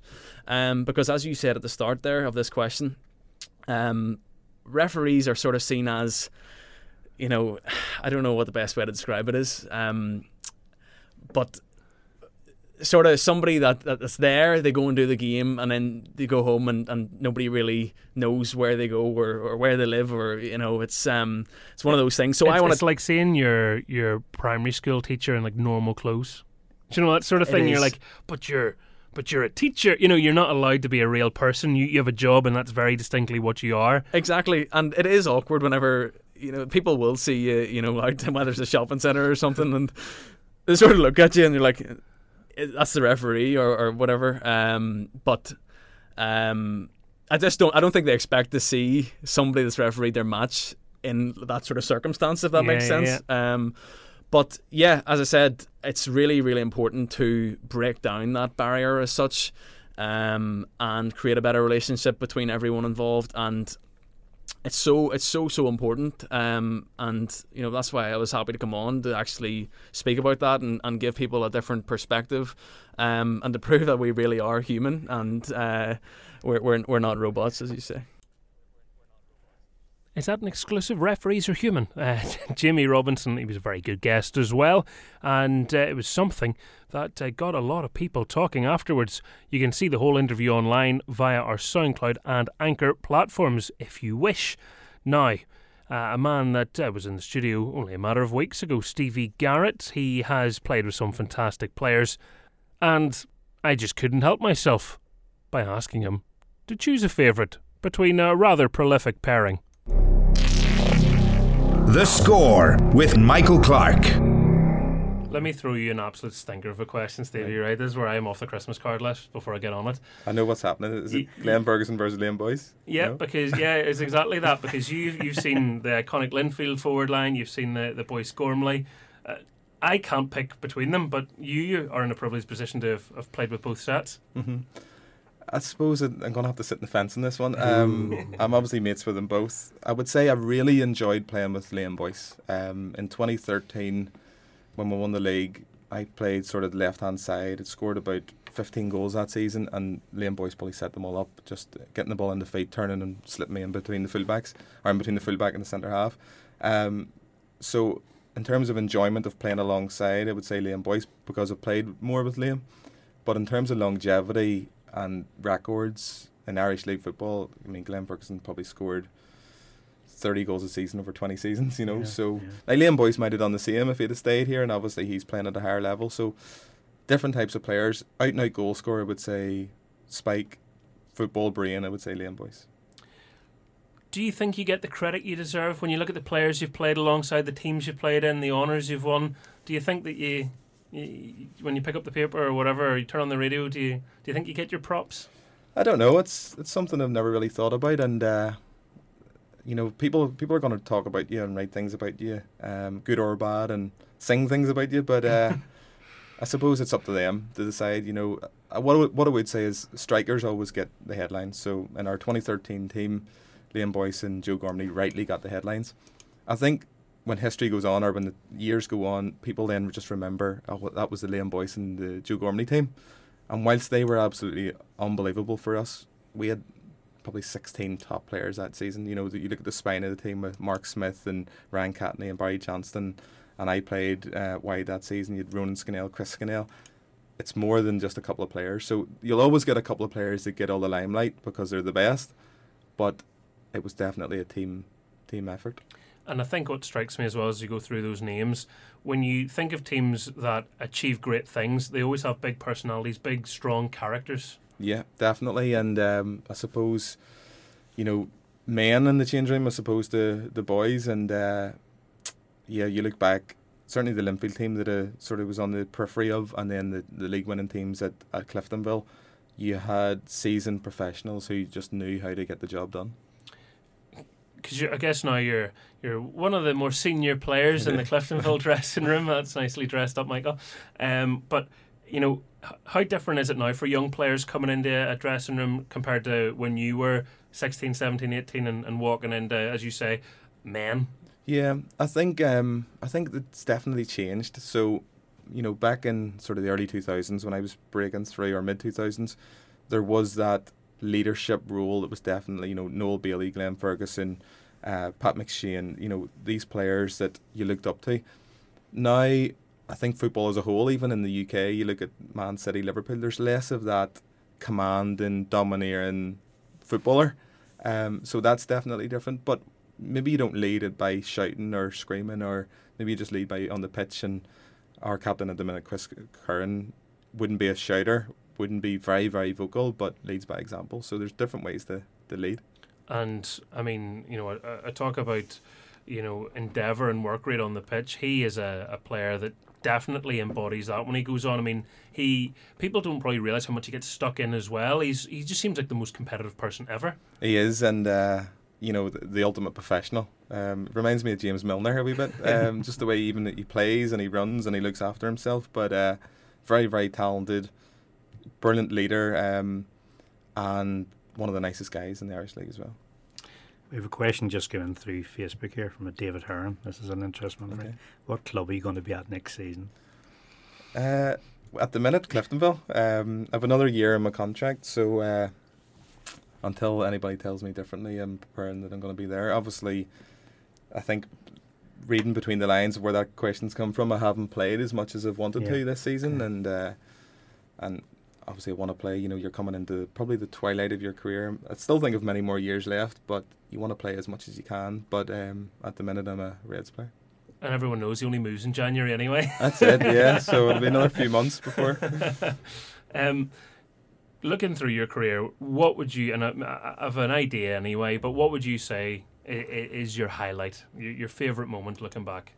I think the the highlight was my birthday, my 26th birthday, um, which was the 13th of April 2013 when we beat Linfield 3 2 to win the league. And George Mullen tucked that penalty away. George McMullan t- tucked that penalty away in the 93rd minute, and Solitude went wild. I think that's a hard one to beat. I forgot that was your birthday Yeah. actually. So that's Mm. uh, as a moment. I mean, you're you must have been going through every emotion when that penalty's given. For you know, if we go back just before he he, he tucks it away and everyone goes mental and the, the crowd near spell onto the pitch and everything. Yeah. That the penalty's given. Are you thinking right? We've won the league, or what are you thinking? I can't even remember to be honest. It's such a blur. Um, what I would say is I think we'd I think we'd a bit of a buffer. So I don't think we had to win it that day. Um, but we'd never won it before. So you're thinking, I think looking back, you're saying you didn't have to win it that day, but at the time you're thinking if we go, don't get this done, I could go. So it was probably just nerves, suspense, will to for the ball to go in the net. I think the whole fa- uh, crowd at the McLeary stand sucked the ball into the net that day. they were all just, and it was um, probably what was it, fifteen years maybe, ninety eight to twenty thirteen since Cliftonville had won the league. So um, lots of relief, I suppose, when that went in. And I'd imagine the the celebrations fairly legendary stuff. That's, again, I can't remember. I think that was a Um, yes then. yeah, so Still uh. I think with a full weekend, maybe one of them, we uh, won the league. I think went out on a Saturday night. Sunday we had an open top bus tour, I think, um, which was just unbelievable. People probably looked from you know outside and thought they're milking this a wee bit, but for us in the middle of it, it was just great days and great times, and and then we had the. I think we had a Stormont reception and then the Football Writers Award. So there was one of the weekends, it was four days in a row. So it was just crazy. But I, I think any team that goes and wins a league and you know officially the best team in the country for that season deserve that. I mean, because the amount of work that goes into it, and we talk about it in this program pretty much every week, the dedication that's involved when you have inverted commas a real job and then you try and be an Irish League footballer as well. Yeah, definitely. And uh, I think we did annoy people that season. I mean, we were tweeting six clear and on the beer. Um, and it probably wasn't the most professional thing to do, but uh, ultimately we got the job done. You know, one thing's being arrogant and uh, confident, but we, we got the job done and we, we deserved it. And uh, which is why, you know, you have to tip your hat to the teams that win the league. You know, Linfield this year, Crusaders last year. I suppose when you've when you've played 38 games and you've done it, you can tweet whatever you want within reason. Does it annoy you the sort of stick that it almost seems like it comes to the territory of being a Cliftonville player? Unfortunately, that that, you know being at Cliftonville equals stick. I think probably every club equals stick. Um, certainly the bigger clubs, and I think when you've had success, that people expect it. And uh, 2013, 2014, we won the league, and I think the whole parameters of the club change and the perceptions, and people expect it. Um, and obviously, then we went into the, the wilderness, I suppose, for the last few years. But uh, that goes with the territory. I mean, if you're going to accept the the praise when you've succeeded, then you've got to accept the stick when you're not doing it. And you alluded to, you know, people singing songs about you or anything like that. Does it ever become too much as a player when you're when you're out there doing your job and, and things are coming in from the stands, or how easy is it to block it out? Well, you can't let it. You can't. You just can't let it because as soon as the the fans know they've got to you, then they'll just continue. Um, sometimes you hear things that somebody would say to your face on the street. Um, that's not nice, and but you just got to deal with it. And uh, ultimately, they're they're there to support their team and, and watch the the game. You you've got to worry that when it's starting to come from your own fans, and thankfully that hasn't been the case. No, that's when you do probably as a player start to worry. Yeah, yeah, hundred percent. Speaking of fans, fans that'll certainly be excited are the team that won the championship and won it with some style too. Larne, the Larne Revolution, they're calling it. They are in the big time. What impact will they have on the Premiership? Well, before I asked Tim McCann that, I asked him, what have the last 18 months or so been like?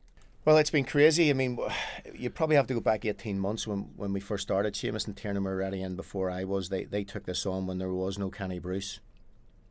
And they went in and were trying to build a team back then of, of really younger guys, and they were getting beat maybe three and four and five every week.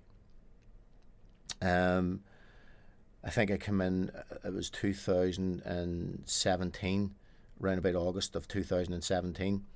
And some of the players we, we have now, I don't think there's any of them left, but uh, it was tough. T- it was really tough. I mean, at one stage we were languishing, languishing six points adrift at the bottom of, of championship, and you know, we needed to get out of that position for this investor to to happen.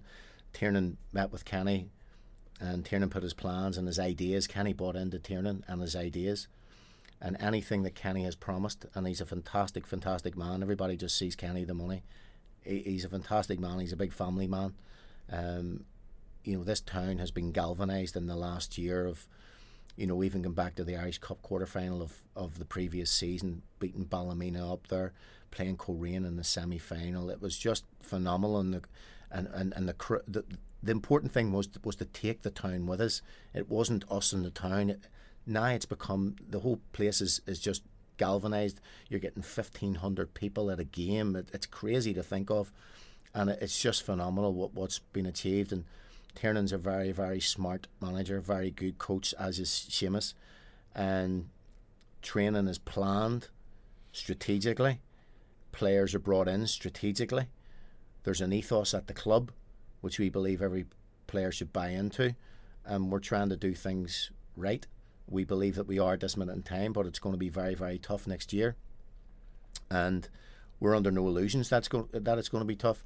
But you know, I'm glad that people got to see us in the in the quarter final against Coleraine this year about you know what we could do and, and how we showcased you know the style of football that we like to play. The thing is, and I'm, I'm sure it probably annoys everybody because because of the money aspect of it, because there's been an investment that's the thing that everyone brings up, don't they? And they Yeah. sort of go, ah, "Use the money, boys. We're going to raise our game to play you because you've got all the Yeah. money, you've all the." And you you probably hear numbers bandied about. Some people were saying you're paying above what the Premiership clubs are paying. Uh, it's it's crazy, you know, and you get you get all these rumours. I mean, someone said to me last year we were apparently we were, we were going to sign Gareth McAuley and we were going to buy him for two hundred seventy five thousand pound. I heard that one. You know, it, it, it's just crazy stuff. No one sees what goes on in the background, and and I think anybody will tell you, even in the championship, we haven't went about acting, you know, being cocky or. Or, or being, oh, look at us, we're Larne, we have money. Not in the slightest have we done that. And I think if you ask any of the clubs that we've played against, you know, we we tied up our own change rooms afterwards if we play away from home. Um, every, every the, the work rate that the players do off the pitch and on the pitch, and going to visit schools and special needs schools, and it's a real, real good camaraderie at this club, and we're trying to do things right, and we're trying to do things the right way, and and that was always Tiernan's vision. His vision was always full time football, and as I say, you can go out and you can have all the money in the world, but you need to bring in the right kind of players, and those kind of right players. They can't be mercenaries. They have to buy into what you're delivering. And right now, all of these players were handpicked for a particular reason and a particular position, and right now they're all living up to their expectations and delivering what Tiernan has asked them. On the mercenary front, um, look, we see it in the, the, the Premier League and the, the clubs with money, and j- having money does not equal success. You have to invest money wisely, and that's sometimes not said enough. Particularly here, you, you wonder because it's, it's no new thing. Players go, "What's he on? I want that too." Yeah. And that, that was happening when you were signing contracts, Tim. you It know? was. You were hearing. You were hearing players were always adding about three or four hundred pound under what they were getting. You know, oh, I'm getting this to try and make themselves look good. And then when you went and asked for that or whatever, people that were asked off, or you were being offered half that, you were going, why am I only being offered half of what he is? But rumors fly about, players talk, and, and you'll never, never change that. Um, you'll always get rumors started by one person who then hears someone else saying it, and you know, I, I can assure you, it, it's not like that at Larne. Um, you know, Kenny wants to know where his money's going and where it's being spent, and is, is it being spent wisely? And you know, there's not a, a pound spent that Kenny doesn't know about or or is, con- or is consulted with first. Uh, and as I say, Tiernan and, and Kenny and have have the club in a really really good position at this minute in time, and everyone is looking forward to next season. With a family fun day this this this week, we're home to uh, the welders, where the you know the fans can meet the players and get their picture taken with the trophy and all that kind of stuff. So it, it's it's a real it's a real buzz around the town. Um, you used to see fans in Larne when the team wasn't going so well, run about with Linfield and Crusaders tops and Glentoran tops. Now they're all wearing Larne tops, and the influx into the academy as well of, of people that kids wanting to play football now is, is fantastic it shows you what can be done, and when there's the good results going along with it, it I guess it's easier to bring the, the crowd along with you. Next season's going to be such a, an amazing challenge. Um, who knows if you'll get time to enjoy it because it's such hard work. It is such hard work, and we know it. You know what the league's like. It's it's relentless. I mean, you know, and, and as I said, even even this year's Premier League, you know, even Linfield or Crusaders, there's no gimmies.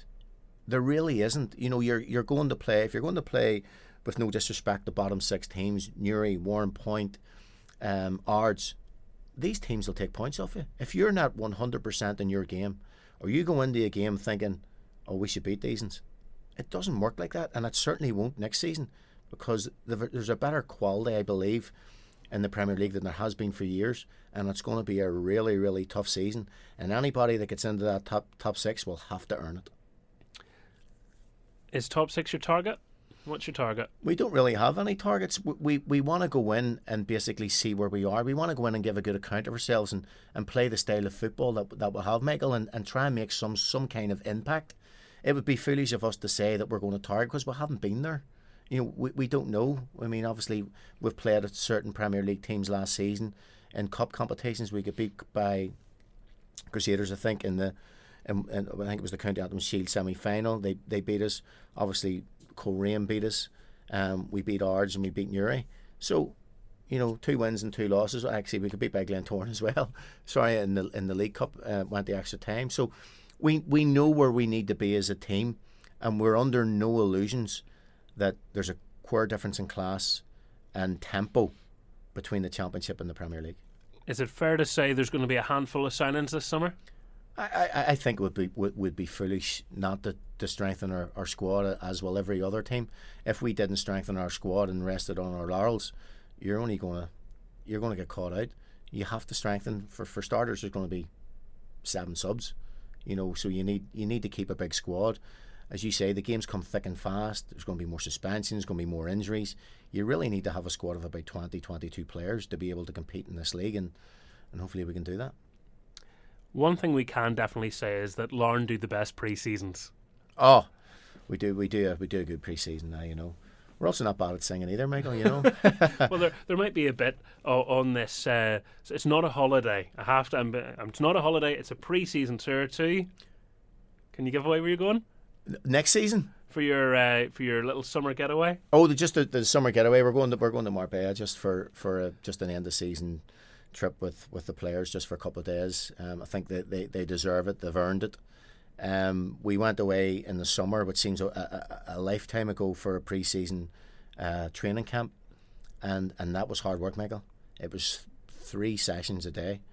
See, because um, there, there was me thinking you're off on the beach. Because you, I mean, this is uh, j- just to put it into perspective for people that don't know. It's not uh, you're you're not doing your all your summer training necessarily in Larne. You, you do get on a plane. Yeah, no, we we'll do what we need to do on the pitch, um, and we'll, we'll we'll we'll do strength and conditioning, and we'll do all our running. But um, lucky enough, we're in a position, you know, as we were last year, to, to go away to Andorra, um, for the guts of six days and, and do a training camp, um, and and try and build a, a camaraderie with the players that had just come in, and and they also get them used to the, that full time football, which they they just transpired into, and it was it was the best thing we could ever have done. And obviously, we'll be trying to look to do something like that next or in the in the forthcoming pre-season as well to try and pick somewhere that we can go away for a week. And and lucky enough we're able to do that.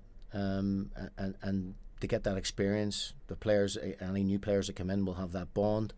And as I say it it, it can only help you that'll be an enviable position. You know, other clubs going, wish we could do that. But as you say, it's about getting the right people. It's not just someone that wants a holiday. You're trying to say. No, it it, it, it it's and it's players that'll be you know. You're not a kid in the sweet shop. You're not just going out to buy anything. You're you're going out to try and pick, and I think that's very important. I think it's going to be important for every club to try and go out and, and, and bring a player in and look at it. Well, is he going to better your team, Michael? That's the first question you got to ask. If you're bringing a player in, is he going to strengthen the team? And if the answer is yes, then it's a no-brainer. It's a it's an exciting time for Larne fans. There's no doubt. Um, b- before we come to the end of this, I just want to ask you about your old teammates, uh, Gary Smyth and Paul Leeman, because uh, obviously you enjoyed your time playing with them. Glentoran fans don't really know what's going on with them at the moment. I think it's fair to say, you know, they were they were in charge of the club, then they were all of a sudden told they weren't in charge of the club. Um, are they still at the club? Are they not at the club? Is there uh, again? I don't know. I know that they're not at training, and, and I know that they're not in the dugout. Um, as I say, it, it, it's not nice what has what has happened to them. It's very very unfortunate. Um, I think there needs to be a bit of clarity there between the club and, and the players.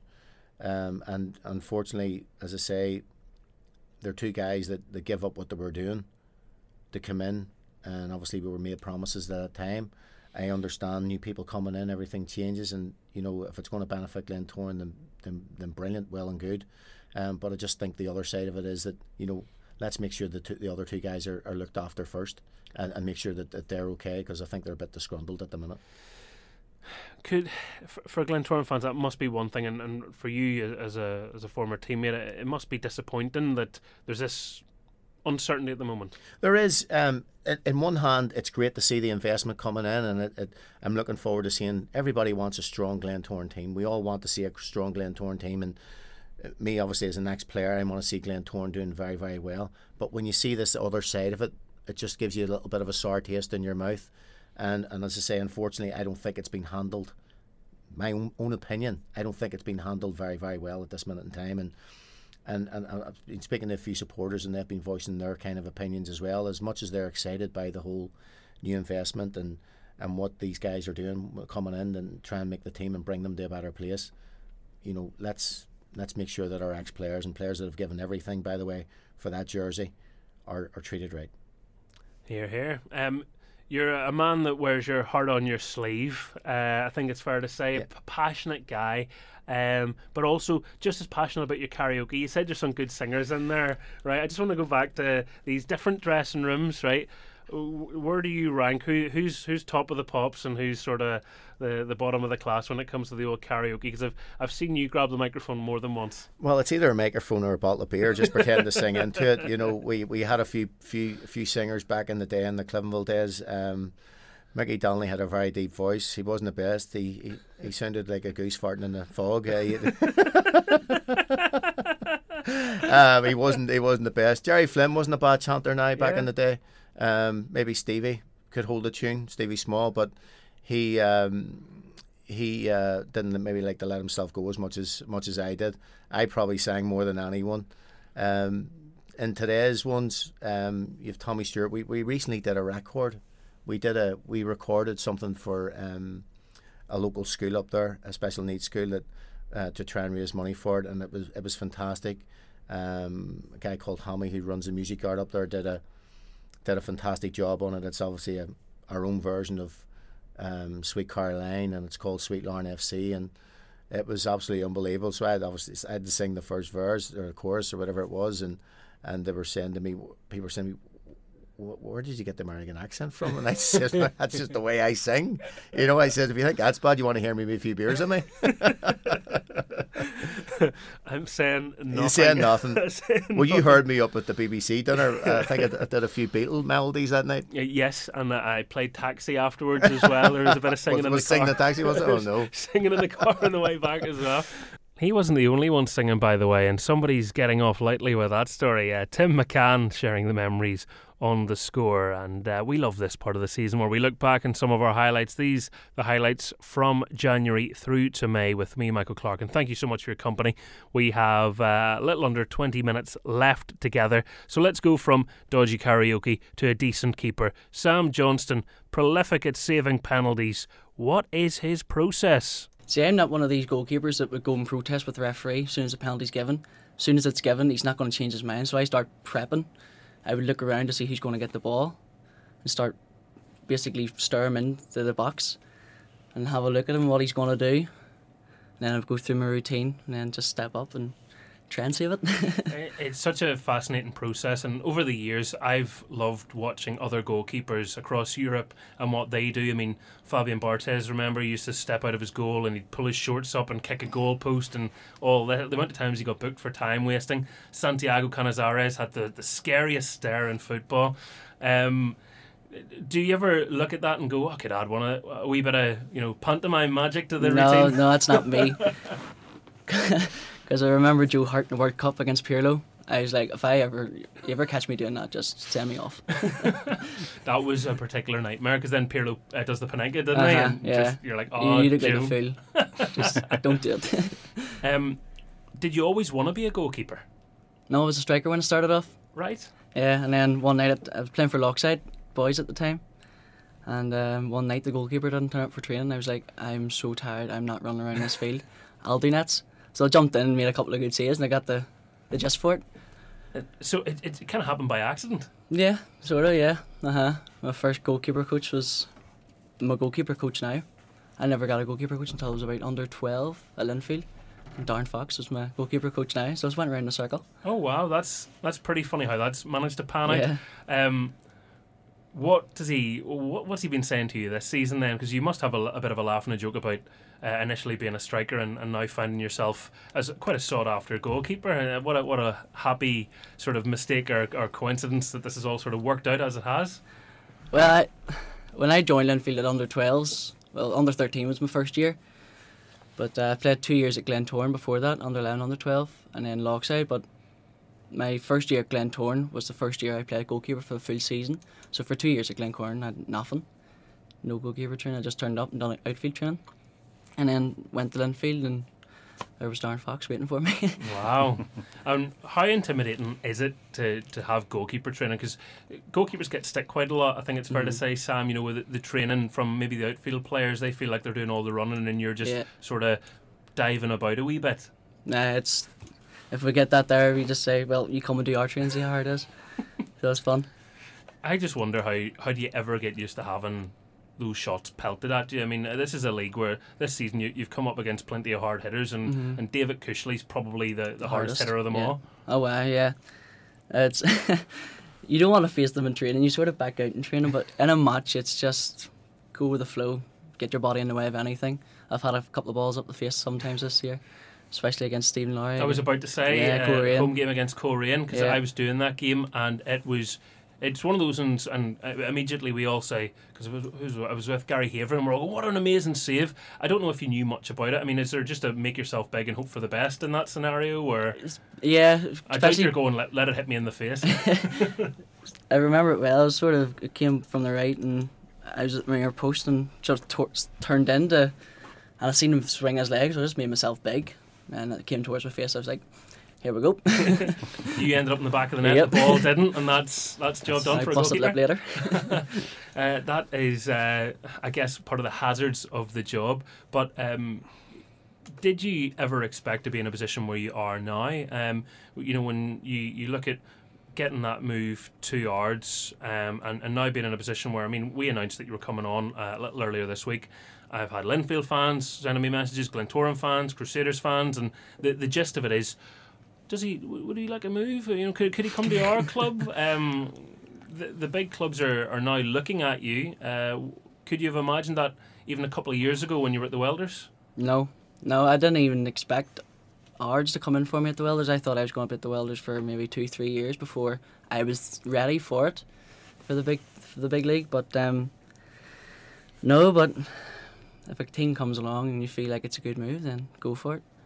Because you're what 23 now? 23, just turned 23. just turned 23 so um you know realistically your whole career ahead of you you're still very young uh, as a goalkeeper and we we often talk about goalkeepers prime being probably closer to 30 i mean peter schmeichel was about that age when he joined manchester united and people kind of forget that you know Mhm.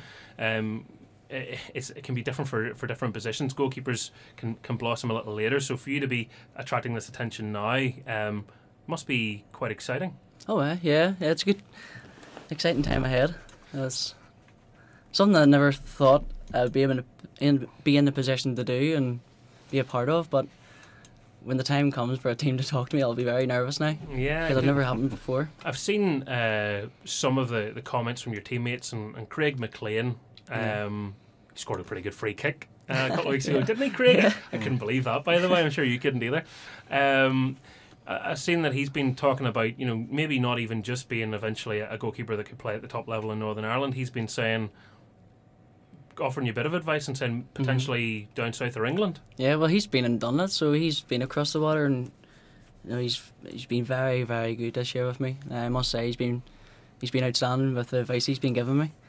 Um, but he's been giving me sound advice to keep my head down, just stop getting ahead of myself, just keep doing what I'm doing and stuff. So it's been good. Uh, Sometimes I feel like I, I pick on Craig, um, but it, it's because I think everyone that's played with him always mentions him and says, you know, he's kind of like the player's player. Oh uh, yeah, oh yeah.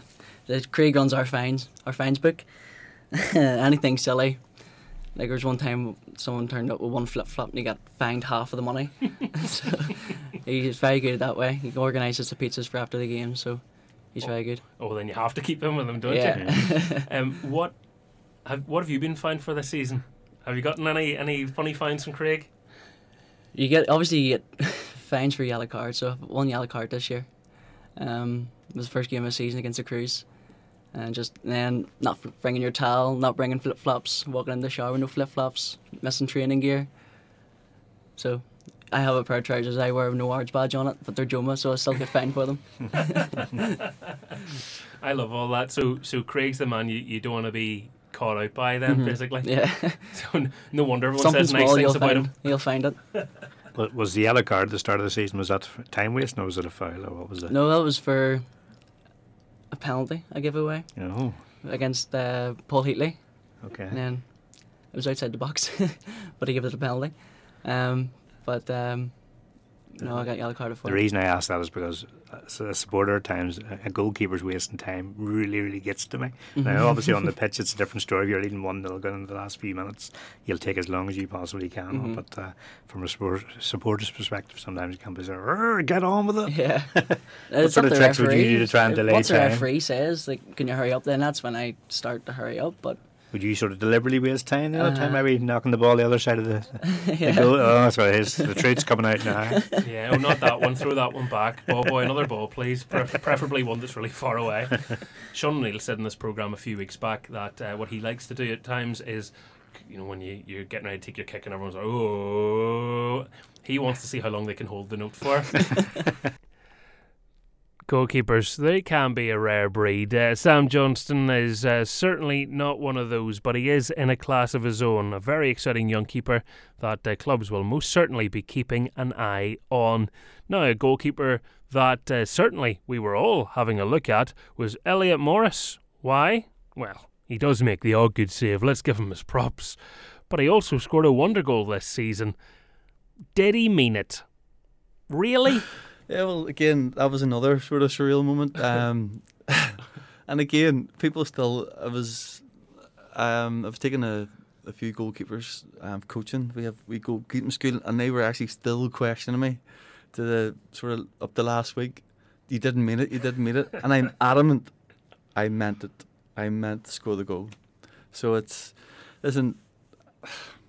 I've tried it a couple of times, and maybe it's maybe I shouldn't be saying this as a goalkeeper to another goal. Uh, obviously, there's another goalkeeper with the goalkeeper union and stuff like that. But at that period, we were on a hell of a run. Like it was a bad, bad run, and I'm not saying I went into the game going flip. I'm going to score today. I did, that that didn't happen. I just had the ball, and I went flip. He's a bit far off his nine. And I went, I could, I could reach it, and I, and I just went for it, and because we had a bit of a wind, and um, the sun as well. So I just put my foot through it, and thankfully it just went in. Love that. We're on a bad run. You just thought here, Curtis, this is how it's done, mate. 80, 80 yards or whatever it was. I'll, I'll just ping this in, no probs. But the, the, sorry, the thing was, I never even got, never even got a mention for goal of the month. Ah. the boy that scored, the boy that scored goal of the month scored from about twenty yards, and I'm like, are you serious? I, I do have to say I've seen a few goalkeepers scoring over the years. I've obviously a bit older than some of you guys, but it wasn't even so much the goal impressed me; it was the celebration Aw. Yeah. up the touchline like a I, that's what I'm saying. I meant it, and I was like, oh my god, I just scored. I, I know. And do you know what? The, the, what's brilliant? You've mentioned the goalkeepers union. It seems like the least goalkeepers union thing to do. You went on the. I mean, that is a that looked like a competition winner celebration. Elliot, if I'm being honest. the thing is, is say we're on a we're on a massive losing run, and Gary it was Gary's first game, first full week, and for just just to win that game, for for us as players and for him as a new manager coming in, it was it was brilliant. Because I've seen like Ben Foster has scored goals before and uh, different keepers, and they, they do the wee sort of sorry mate, sorry, oh you're up there, are you? I think I, I kind of liked it because like, and you know, if you score a goal, it's good. If you're a Yeah. goalkeeper scoring a goal, it's even better. Exactly. Well, I think a lot of their goals are just sort of punts out of their hands, or but mine was a ping. yeah, even, even a ping. There's the difference. A ping, not a punt. So hold on, then. I mean, have you ever scored in your career before at any stage? Oh yeah, I scored an OG down at Glenavon. did, did you hit a post once? Did you? Oh, sorry, I hit the post. Um, hit the post against Dungannon away. Again, hell of a gale, and it's I just went for it and I hit the post. Um, yeah, I was think that's about it. I'm gonna have to watch out for these now. That was another ping. Yeah, Yeah, the, it's the, the OG's there for all to see, so it's it's another it's another milestone. he doesn't want you to go looking for that, honestly. Um, our last little clip uh, gave a lot of people a smile, and on the day of the Irish Cup final, got a lot of people talking, actually, coming up and saying, Is it true? Is that really his name? There- There's loads to come on to as well. and I definitely want to talk about America, and I want to obviously we're going to talk about the cup final. But this is this is going to be the, the silliest question I ask, and yet it's the one I get asked the most when I have when I have a game involving Whitey Anderson. People always go, "Is uh, is Whitey his real name?" The million dollar question. Million dollar question. Oh well. Okay. Well, look. Um, I suppose you're going to take yourself too seriously, but uh, look, it's probably the first time I've ever officially told it anywhere. You know, where some people know it anyway, but my Christian name actually is Wycliffe, W Y C L I F F E, and uh, a lot of time when I say that, people say, "But what's your first name?" I said, "No, that is my first name." Yeah. You know, when people at the, at the uh, maybe at immigration or something look at your passport, he says, "Yep, that's my name." You haven't heard that before, and they say, someone would turn around and say, "Yes, I have John Wycliffe, the singer, and all that stuff." And I can assure you, I can't sing, but that's my Christian name. W- w- were your family, you know, big fans of his work, or was there was there inspiration from somewhere? I don't know what it was, but uh, yeah, I often speak to my mother about it and say, "Why did you call me that?" You know, but ah, listen, that, that, that's my name. And really, what happened was that when I was a youngster at school many moons ago in Cookstown, uh, they used to chat about the White Cliffs of Dover, and then somebody says, "I should call him Whitey." He used to call me Wh- Whitecliff, Whitecliff instead of Whitecliff. So anyway, there you go. Hey, there you see. we- I, I told you one day we'd be educational. There you go. Absolutely. And John Wycliffe was a Bible translator from about three or four hundred years ago, so I don't know if that came into it. Maybe, possibly that's where he's most noted from, I think. So there you go. But interesting name. Good to hear. So that we've got a scoop here in the score. Yeah, There you yeah, go. Use, use this eh. bit of information. That's honestly that'll be. I promise you now, Yeah. that'll be the thing people talk about after That- this. You know, that be. all the all the intelligence stuff. I did a. I talked about this before, but I remember doing a, a show around Christmas time one time with uh, well, a few different people, but Frank Mitchell was on it. He did a two or three minutes with us, just when we get different people on, and he said that he, he had a vegetarian Christmas dinner. He's mm, that, that's okay. Okay. And I swear, after the program, I'm going. We had three live choirs on. We had like we had Santa. You know, we like I was so proud of how complicated the show was, and we'd Yeah. p- probably in three hours we had like two different, two hundred different people actually heard on radio and thought, "Flip, we are amazing." And I was, does he really have a vegetarian? I thought, is that it? I don't know if we're really, but there you go. Uh, you, so you never know, but the, exclusive, love it. We certainly did. Whitey Anderson uh, telling us the news we all wanted to know. What's your real name, mate? Yeah, uh, we're cutting edge on this program sometimes. Uh, we're bang out of time. Thank you so much for your company over the course of the season. Of course, our thanks goes to Colin Hopkins, who has been uh, brilliant this season. I think you'll agree. And to Johnny, who ditched us, but we still love. To Ross, who has been uh, really good with the rugby as always, and indeed all the people behind the scenes that have contributed in many different ways to help make this programme happen. Indeed, producer Paul, who barely ever gets a mention. So, uh, to them and to you for your support, which has, in the past 12 months, really been quite overwhelming. All that remains to be said is enjoy your summer. We'll be back soon. Bye bye. The Score with Michael Clarke.